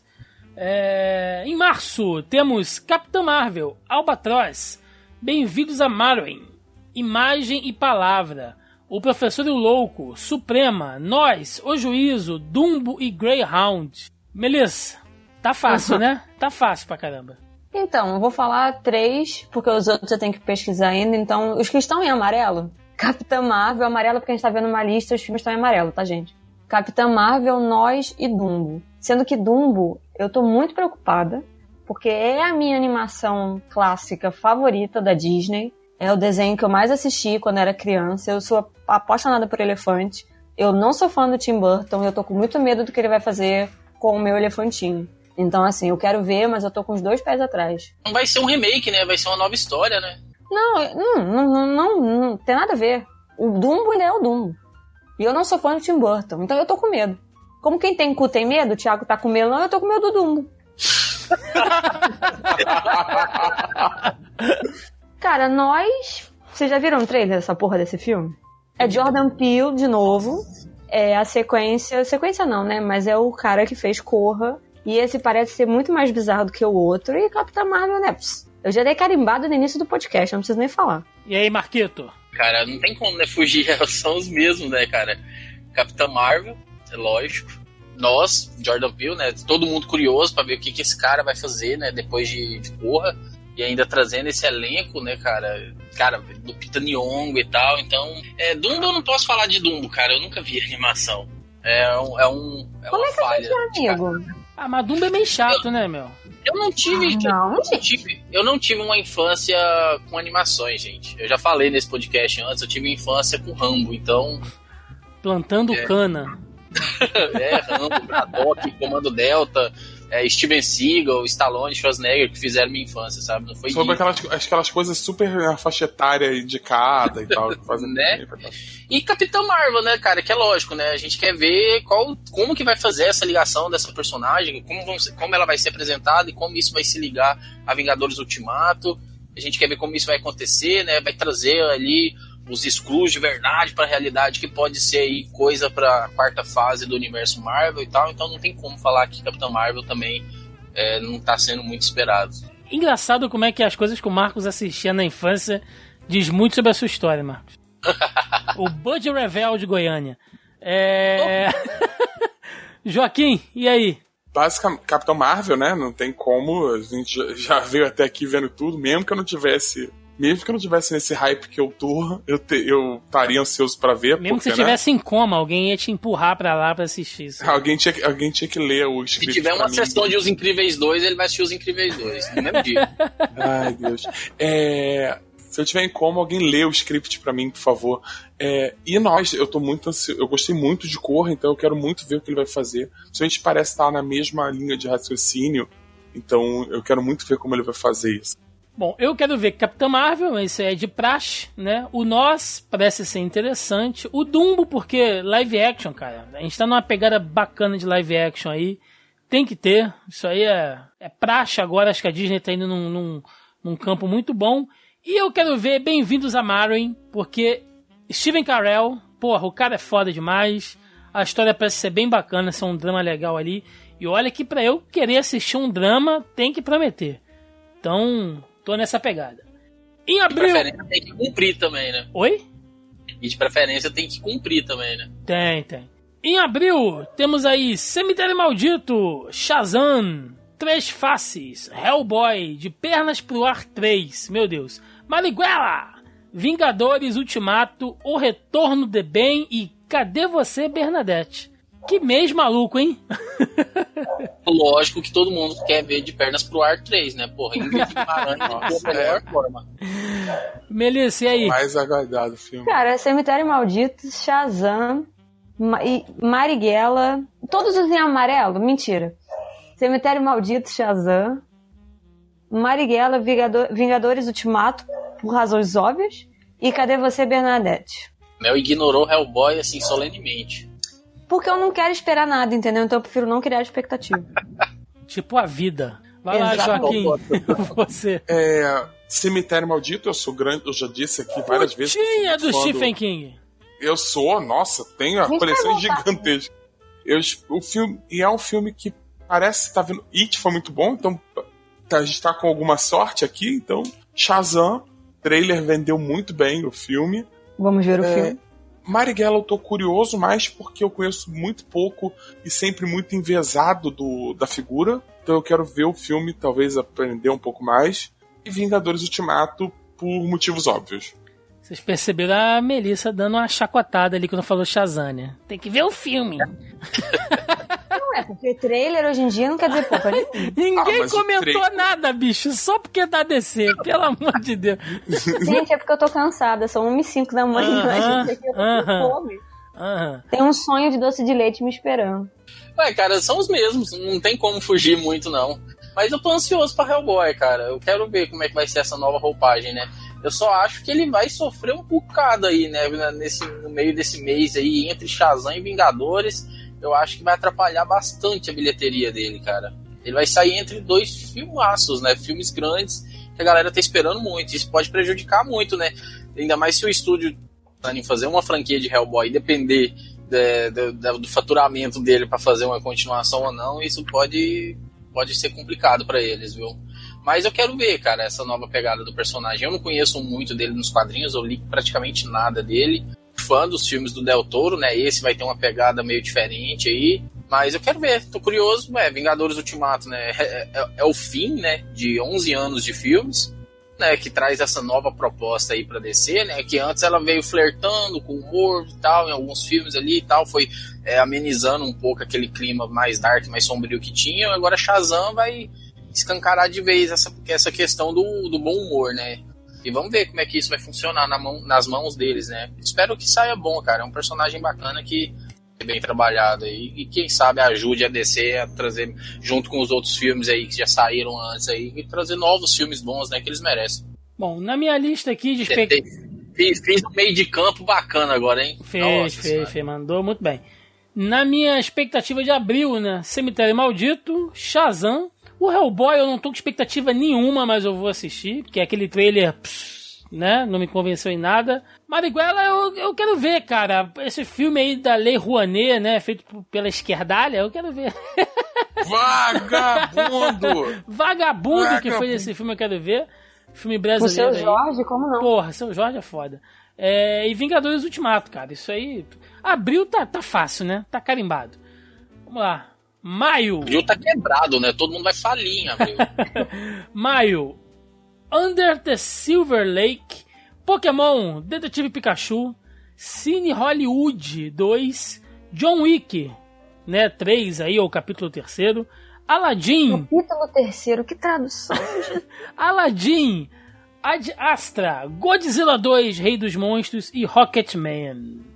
Eu vou começar agora aqui, só Eu só pra, queria entender. Não, calma aí, eu só queria entender que John Wick não tá destacado. Sério. só, só pra mudar aqui na, a, a, a ordem.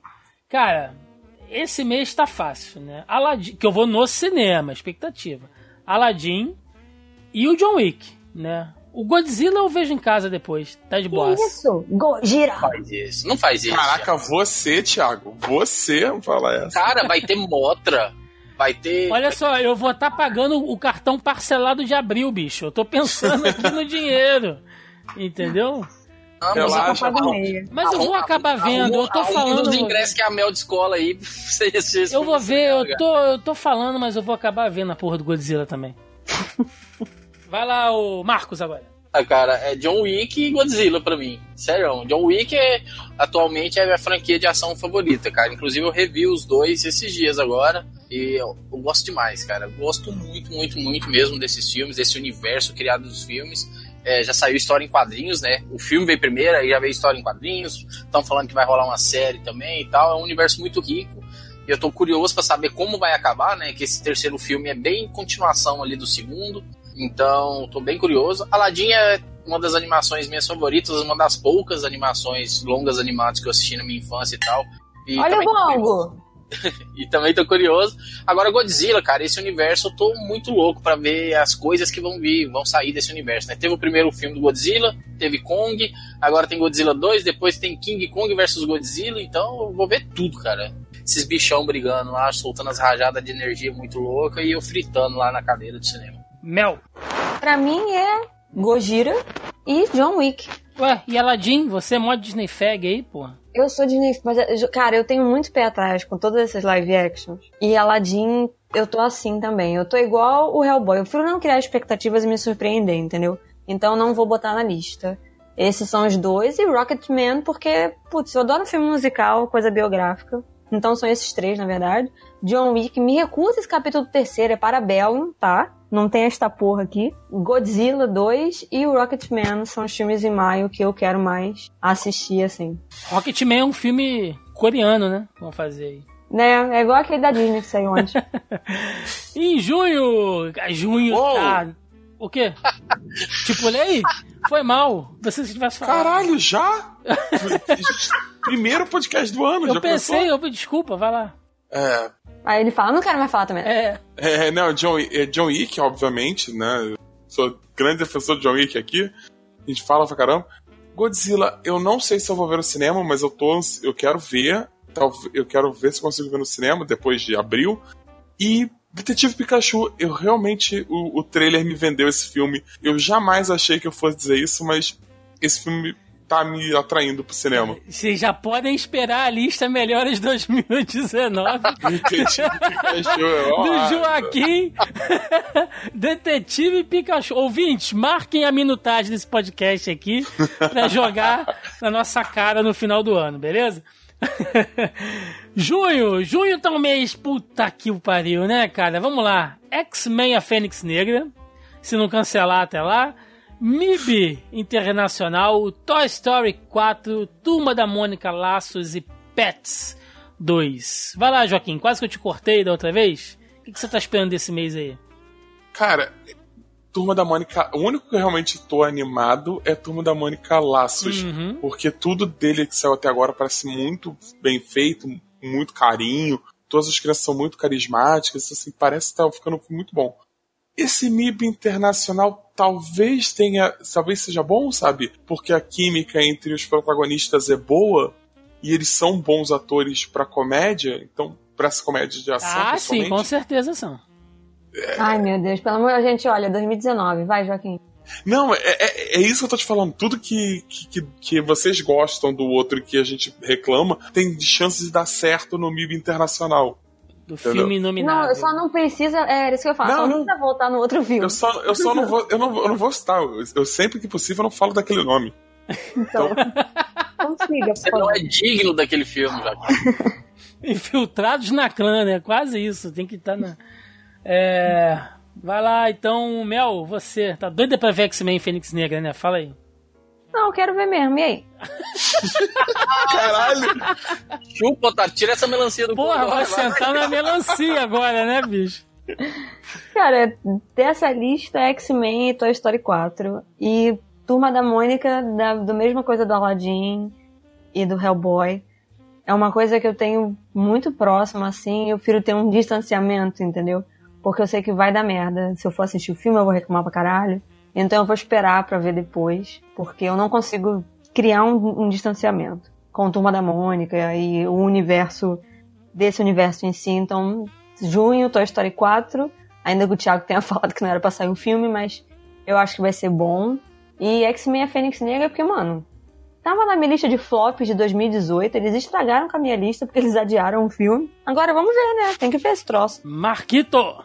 Cara, MIB internacional. O desânimo do Marcos pra junho tá foda, né, cara? Não é desânimo, não, é porque é difícil destacar aqui, né?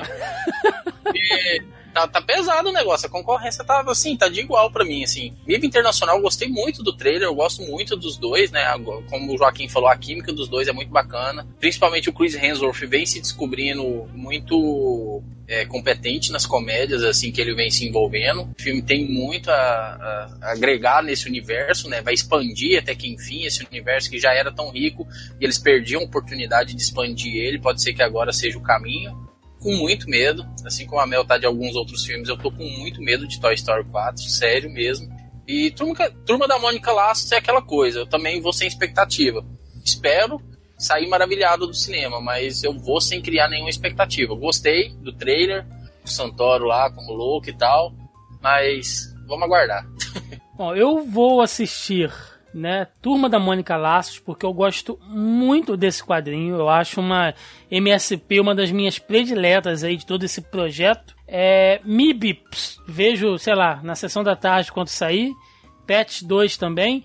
Toy Story 4 vai ser o pior filme da franquia. Esse filme é um erro, não deveria ser feito. Tá? Então, não vou assistir isso no cinema. E X-Men, cara, eu vou estar lá no lançamento.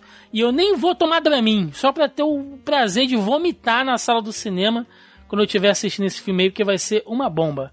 Só vai salvar a turma da Mônica aí em junho. Julho! Homem-Aranha Longe de Casa, Annabelle 3 e O Rei Leão. Melissa Andrade. Hum, o que, que vocês acham? Os três. Os três, vai, mas pra ir no, no cinema mesmo ver. Annabelle 3, você vai no cinema ver mesmo assim? Annabelle, meu. Nada. Vai rolar um ingresso aqui em algum momento, entendeu? Eu pago meia. Eu vou no cinema andando, gente. Caralho. Nossa senhora. Nossa. Gente, o cinema fica a quadras na minha casa. Eu posso ir e voltar andando. Então, eu gostei dos outros dois. Então, eu vou assistir esse também. Apesar de que eu vi o primeiro no Não, eu vi o primeiro em casa, o segundo no cinema. Talvez eu veja esse também. Mas assim, Homem-Aranha, né? Meu menino. Não tenho nem o que falar. E Rei Leão. Porque Rei Leão não é o meu filme da Disney favorito. Tá errado. Não, De acordo com você. Tá errado. Marcos, você. o Rei Leão. A Annabelle eu vi o primeiro no cinema, não curti, nem fiz questão de ver o segundo, então vai passar batido pra mim. Homem-Aranha longe de casa eu vou assistir, saca? Mas do mês mesmo, assim, o que eu tô ansioso, curioso é o Rei Leão. Joaquim? É, Homem-Aranha longe de casa.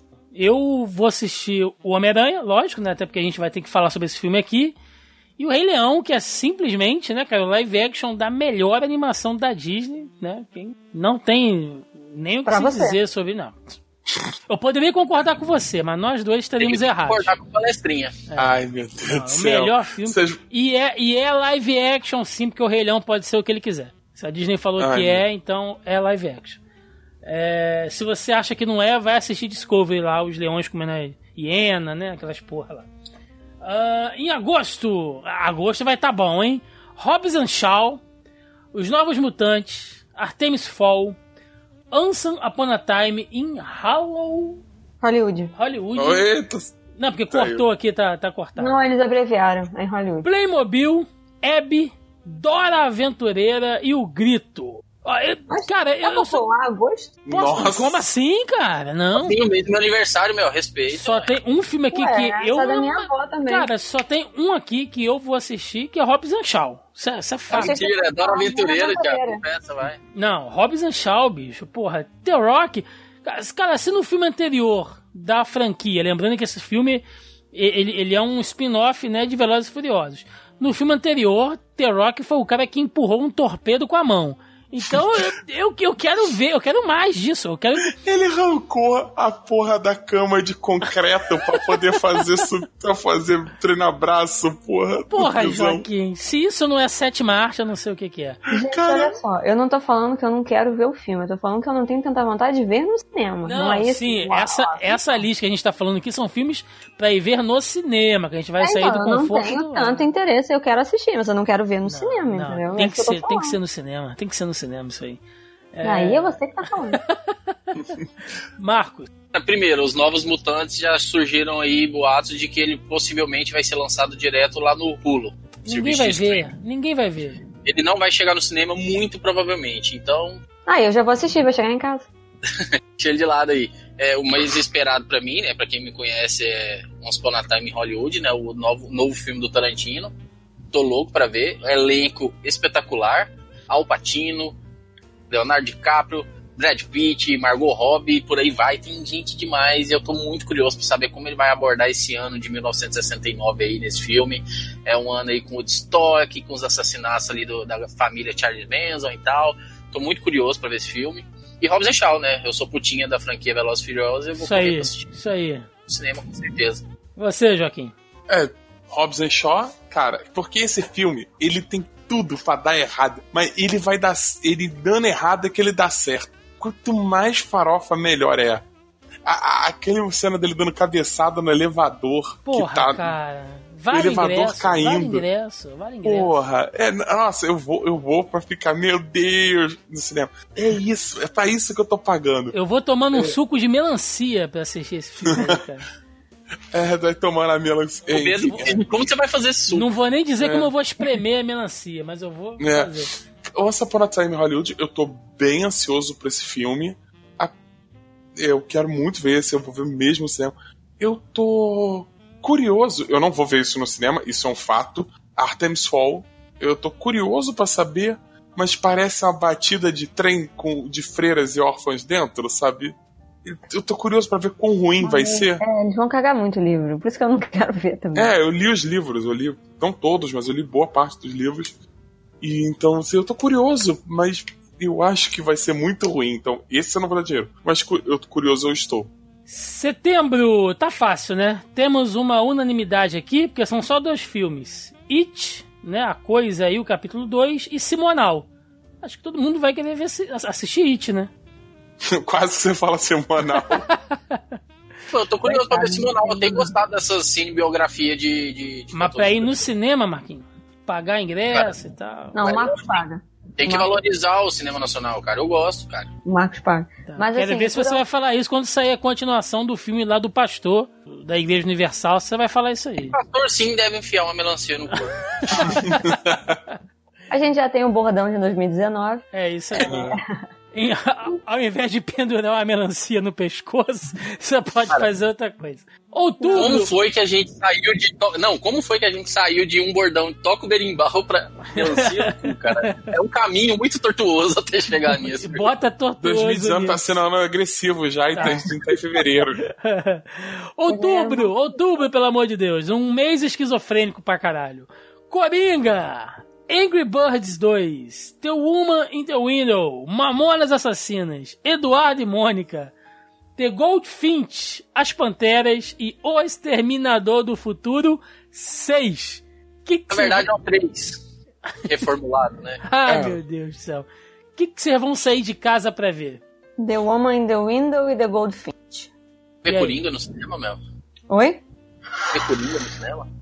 Bom, eu, gente, eu vou acabar indo no cinema porque vai ter cabine, né? Mas assim, por escolha própria. entendeu? The Woman in the Window porque é uma coisa meio Hitchcockiana, entendeu? A mulher que acha que viu um assassinato pela janela do apartamento numa outra janela, entendeu? Ah, Tipo assim, tá espionando o vizinho e viu o vizinho matar alguém. Basicamente isso. É, tem um filme do Hitchcock com essa premissa, não tem? A janela indiscreta. É, eu não lembrava o nome. E, e o The Goldfinch é um livro super elogiado que eu peguei pra começar a ler. Não sei explicar muito assim a, a trama, mas eu adoro. Gente, eu tô falando isso desde o início. Eu gosto de filme que é baseado em livro, então é isso aí. Os dois são. E eu sou curiosa, eu já peguei essas porra pra ler, então é o que eu quero ver. Sabe quando você passa por um acidente de carro na estrada e você não consegue desviar o olho? Exterminador do Coringa. Futuro. Não, Exterminador do Futuro 6. Nossa. Eu- vou me arrepender disso? Eu vou talvez ter pesadelos à noite com isso? Provável. Mas tá lá, eu não consigo não olhar na direção desse terrível acidente. Eu só vou assistir o Coringa porque eu quero saber o que tanto Joaquim Fênix corre nesse filme, bicho. É impressionante. A Fala pra mim se é mentira. É impressionante a quantidade de imagem deste filho da puta que saiu até agora que ele não tá correndo. Ele Ia tá ter correndo. escalado o Tom Cruise no lugar, né? Né, né? correndo com os, com os bracinhos balançando assim, né, cara? Se Corridinha. esse filme. Eu quero deixar registrado. Se esse filme for bom, vocês podem vir me zoar. Pode pegar como aquele que não vai ser nomeado de 2019, pra vocês encherem bastante meu saco. Mas, cara, esse filme tem tudo pra dar errado. Sua Joaquim, falta, de fé, sua falta de fé me comove, viu? né, eu tô muito ansioso, gosto muito do Rockin' Phoenix, cara. Ele é um cara muito surtado. E eu já queria ter visto, eu já falava antes de escolherem Jared Leto pra fazer Coringa, eu já, já era do coro que falava que tinha que ser ele, ou, ou ele, ou o William Defoe, né, um dos dois. E agora ele teve a chance, vamos ver se esse Coringa, esse filme à parte, né, que talvez possa ser um filme que tenha ligação com esse filme solo do Batman que vai ser produzido, existe a possibilidade. Eu queria muito falar que eu tô querendo assistir Mamonas Assassinas, porque eu sou muito fã do grupo, não botando nenhuma fé nesse filme, igual eu também não tô botando fé em Eduardo e Mônica, que é do mesmo diretor de Faroeste Caboclo, que eu também não curti muito. Mas o Exterminador do Futuro 6, só de saber que ele voltou para as mãos do James Cameron, que a gente vai ter Linda Hamilton de novo e tal, eu acredito que esse filme também possa surpreender. Eu acho que ele pode trazer ali um pouquinho daquela coisa que a gente sentiu ali nos dois primeiros filmes, já que ele vai ignorar, né, do terceiro ao quinto filme, né, e vai partir ali do segundo, que é o melhor filme de ação já produzido. Vamos lá, novembro, Joaquim, esse mês é seu, hein, pra você brilhar. Kingsman 3, Sonic o filme e Zumbilândia 2. É, Sonic o filme ele provavelmente vai ser exibido em prisões para extrair informações penitenciárias de criminosos. É, é, é, esse é o nível de filme que eu tô esperando. Sabe? A ONU vai ter que proibir esse filme de ser usado como mecanismo de, de interrogatório. É, Zombilândia 2 talvez tenha alguma coisa para Talvez seja o menor acidente de trem desse mês, mas ainda assim eu não vi quase nada dele. Só sei que o elenco original voltou, então eu gosto muito do primeiro, mas também não é um filme espetacular, absurdo. Ele é legal, mas sei lá, não sei por que que te fizeram dois. E o Kingsman, que você tanto gosta? pô? É, até defendi tanto o dois, né? Pulou, pulou de sacanagem lá, pulou de propósito.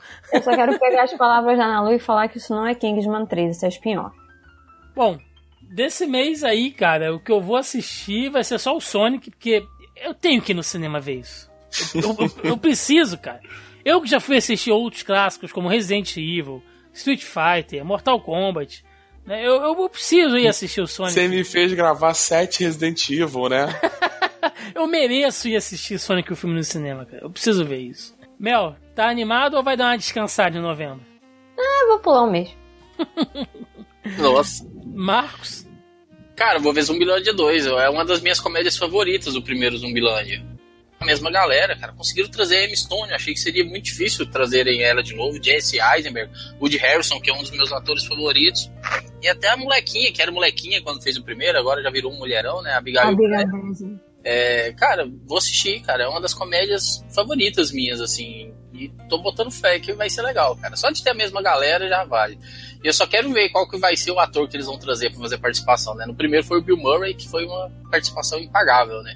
Quero ver nesse agora, se vai ter algum. Eu nunca vi esse filme até o final. Em dezembro, pra gente fechar o ano, nós temos aqui. É um unânime também, né? É, temos aqui The Kitchen, Star Wars Episódio 9, Minha Mãe é uma Peça 3, Isso a. Vi- a Vida Invisível e Cats.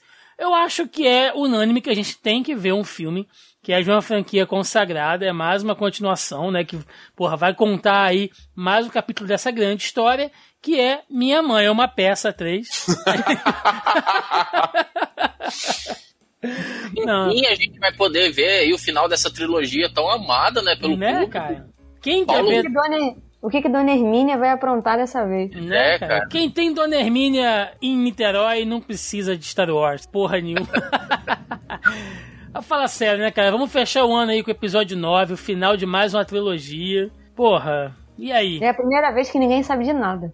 Porque não é remake, não é reboot, não é caralho nenhum. A única coisa que a gente sabe é que voltou o JJ. Depende, porque o, o episódio 7, né, ele foi o... ele usou a fórmula do episódio 3. É, então, isso que Não, eu tô do falando. episódio 4. Sim. O, o, o 8 usou a fórmula do 5, né? Se seguir Mais ou assim... menos, mais ou menos. Se seguir assim o 9, vai ter Pelo Ewoks. amor de Deus, não tenha aí o. Vai ter Ewoks, Joaquim. Episódio 9, segura essa aí. Ai, meu Deus. Jogando pedra em Stormtrooper. Moto, derrubando moto com barbante, né, caralho, meu Deus. Com cipó, aquela porra daqueles ursos. Ai, caralho, vai ser foda, cara. Tem tudo pra Vai ser. foda, vai ser foda assim, gente. Para com isso. Não zoa meu Star Wars, pô. Não, somos todos fãs aqui, menos a Melissa. Mas, Ah, muito obrigada. mas cara, Não, eu tô agradecendo de verdade. Me, me deixa de fora. Eu Pra, quero. pra bem ou, assim, pra- pra bem ou pra mal, a gente precisa de um, de um encerramento nessa trilogia, né? é, então, eu assim, quero ver como vai ser o final da Leia. É, pois é, tem, tem a questão da, da atriz que já não tá entre nós, etc. Então, como eles vão conduzir isso, que eu acho interessante também. E eu não desgostei tanto do, do, do oitavo quanto a galera. nem eu, nem eu. Achei um então. filmaço. A, a gente gravou o podcast aqui. Eu gostei bastante do filme. Sim, eu defendi o filme também, defendi a crítica das pessoas. Gente, eu falei bem do filme. Ai, Melissa que Então, não tá gosta. Por incrível que pareça, eu vi mais gente que não gosta de Star Wars ou que não liga falando bem do episódio 8 do que a galera que é fã. Curioso, né? Tem que acabar É. o fã. Sintomático, né? Fã é chato, né, cara? Fã é chato. Tem Ainda mais fã acabar. nerd. Fã nerd tá ficando muito mimado, cara. Tem, tem que acabar Gente, o nerd. não. O, fandom de, de Star Wars é um negócio absurdo. Eles fizeram a Kelly Maritran sair do Twitter. Eles estavam fazendo um abaixo assinado para que esse filme saísse do cânone e eles criaram uma petição. Como é, não foram eles que fizeram um negócio lá do Pantera Negra também? Pra tirar, diminuir a nota, sei lá que porra que era. É, é muito bizarro o fã de Star Wars, cara. É, é- é uma gente muito bizarra. Esses fãs loucos assim, não o, o- o bolinho todo. Não a galera legal que gosta igual a gente, né? Não, é, pois é. Mas é isso, É, gente. é Foi- foram nossas listas aqui dos melhores filmes de 2018 e os mais esperados em 2019 nos cinemas. Então é isso. Vamos lá pro encerramento? Vamos. Então vambora. E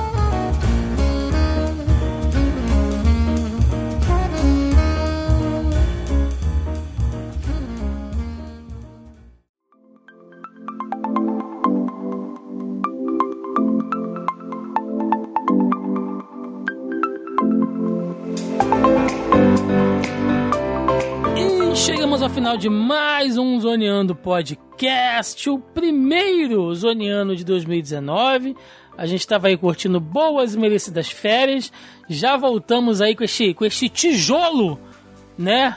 Sonoro, que foi esse podcast aí, quase três horas de programa. Então, se você estava sentindo a nossa falta, toma aí, ó, bastante conteúdo para você ouvir.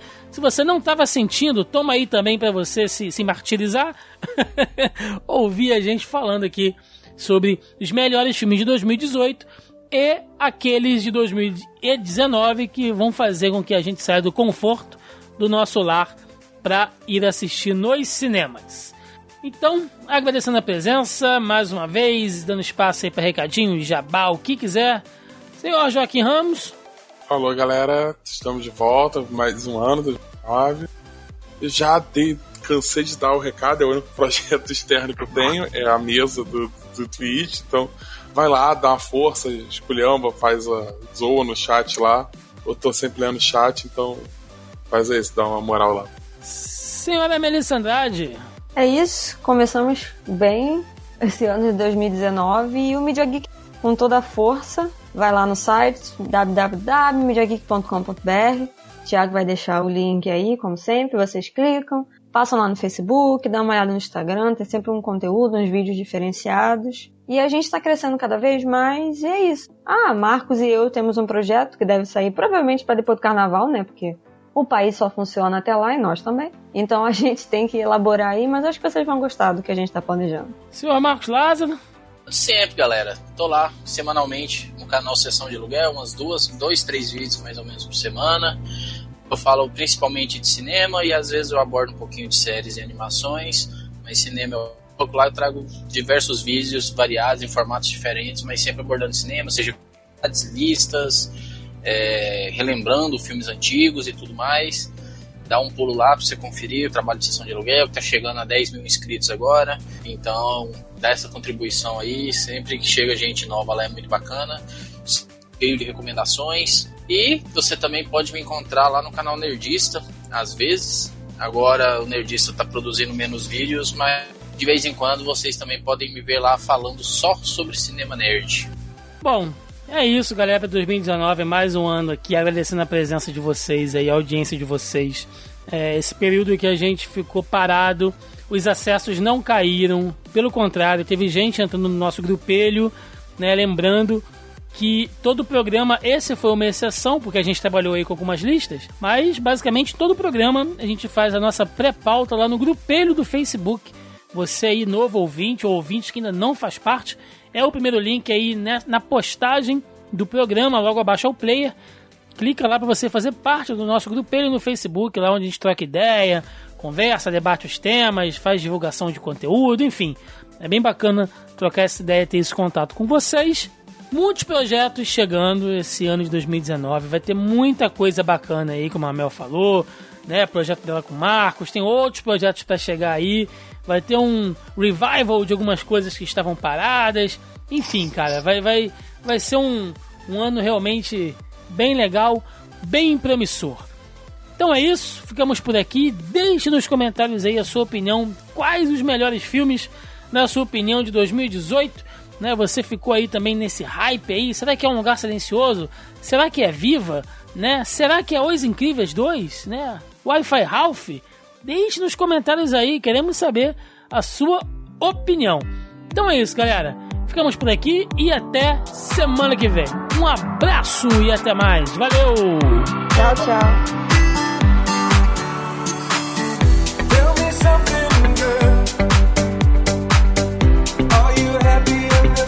you.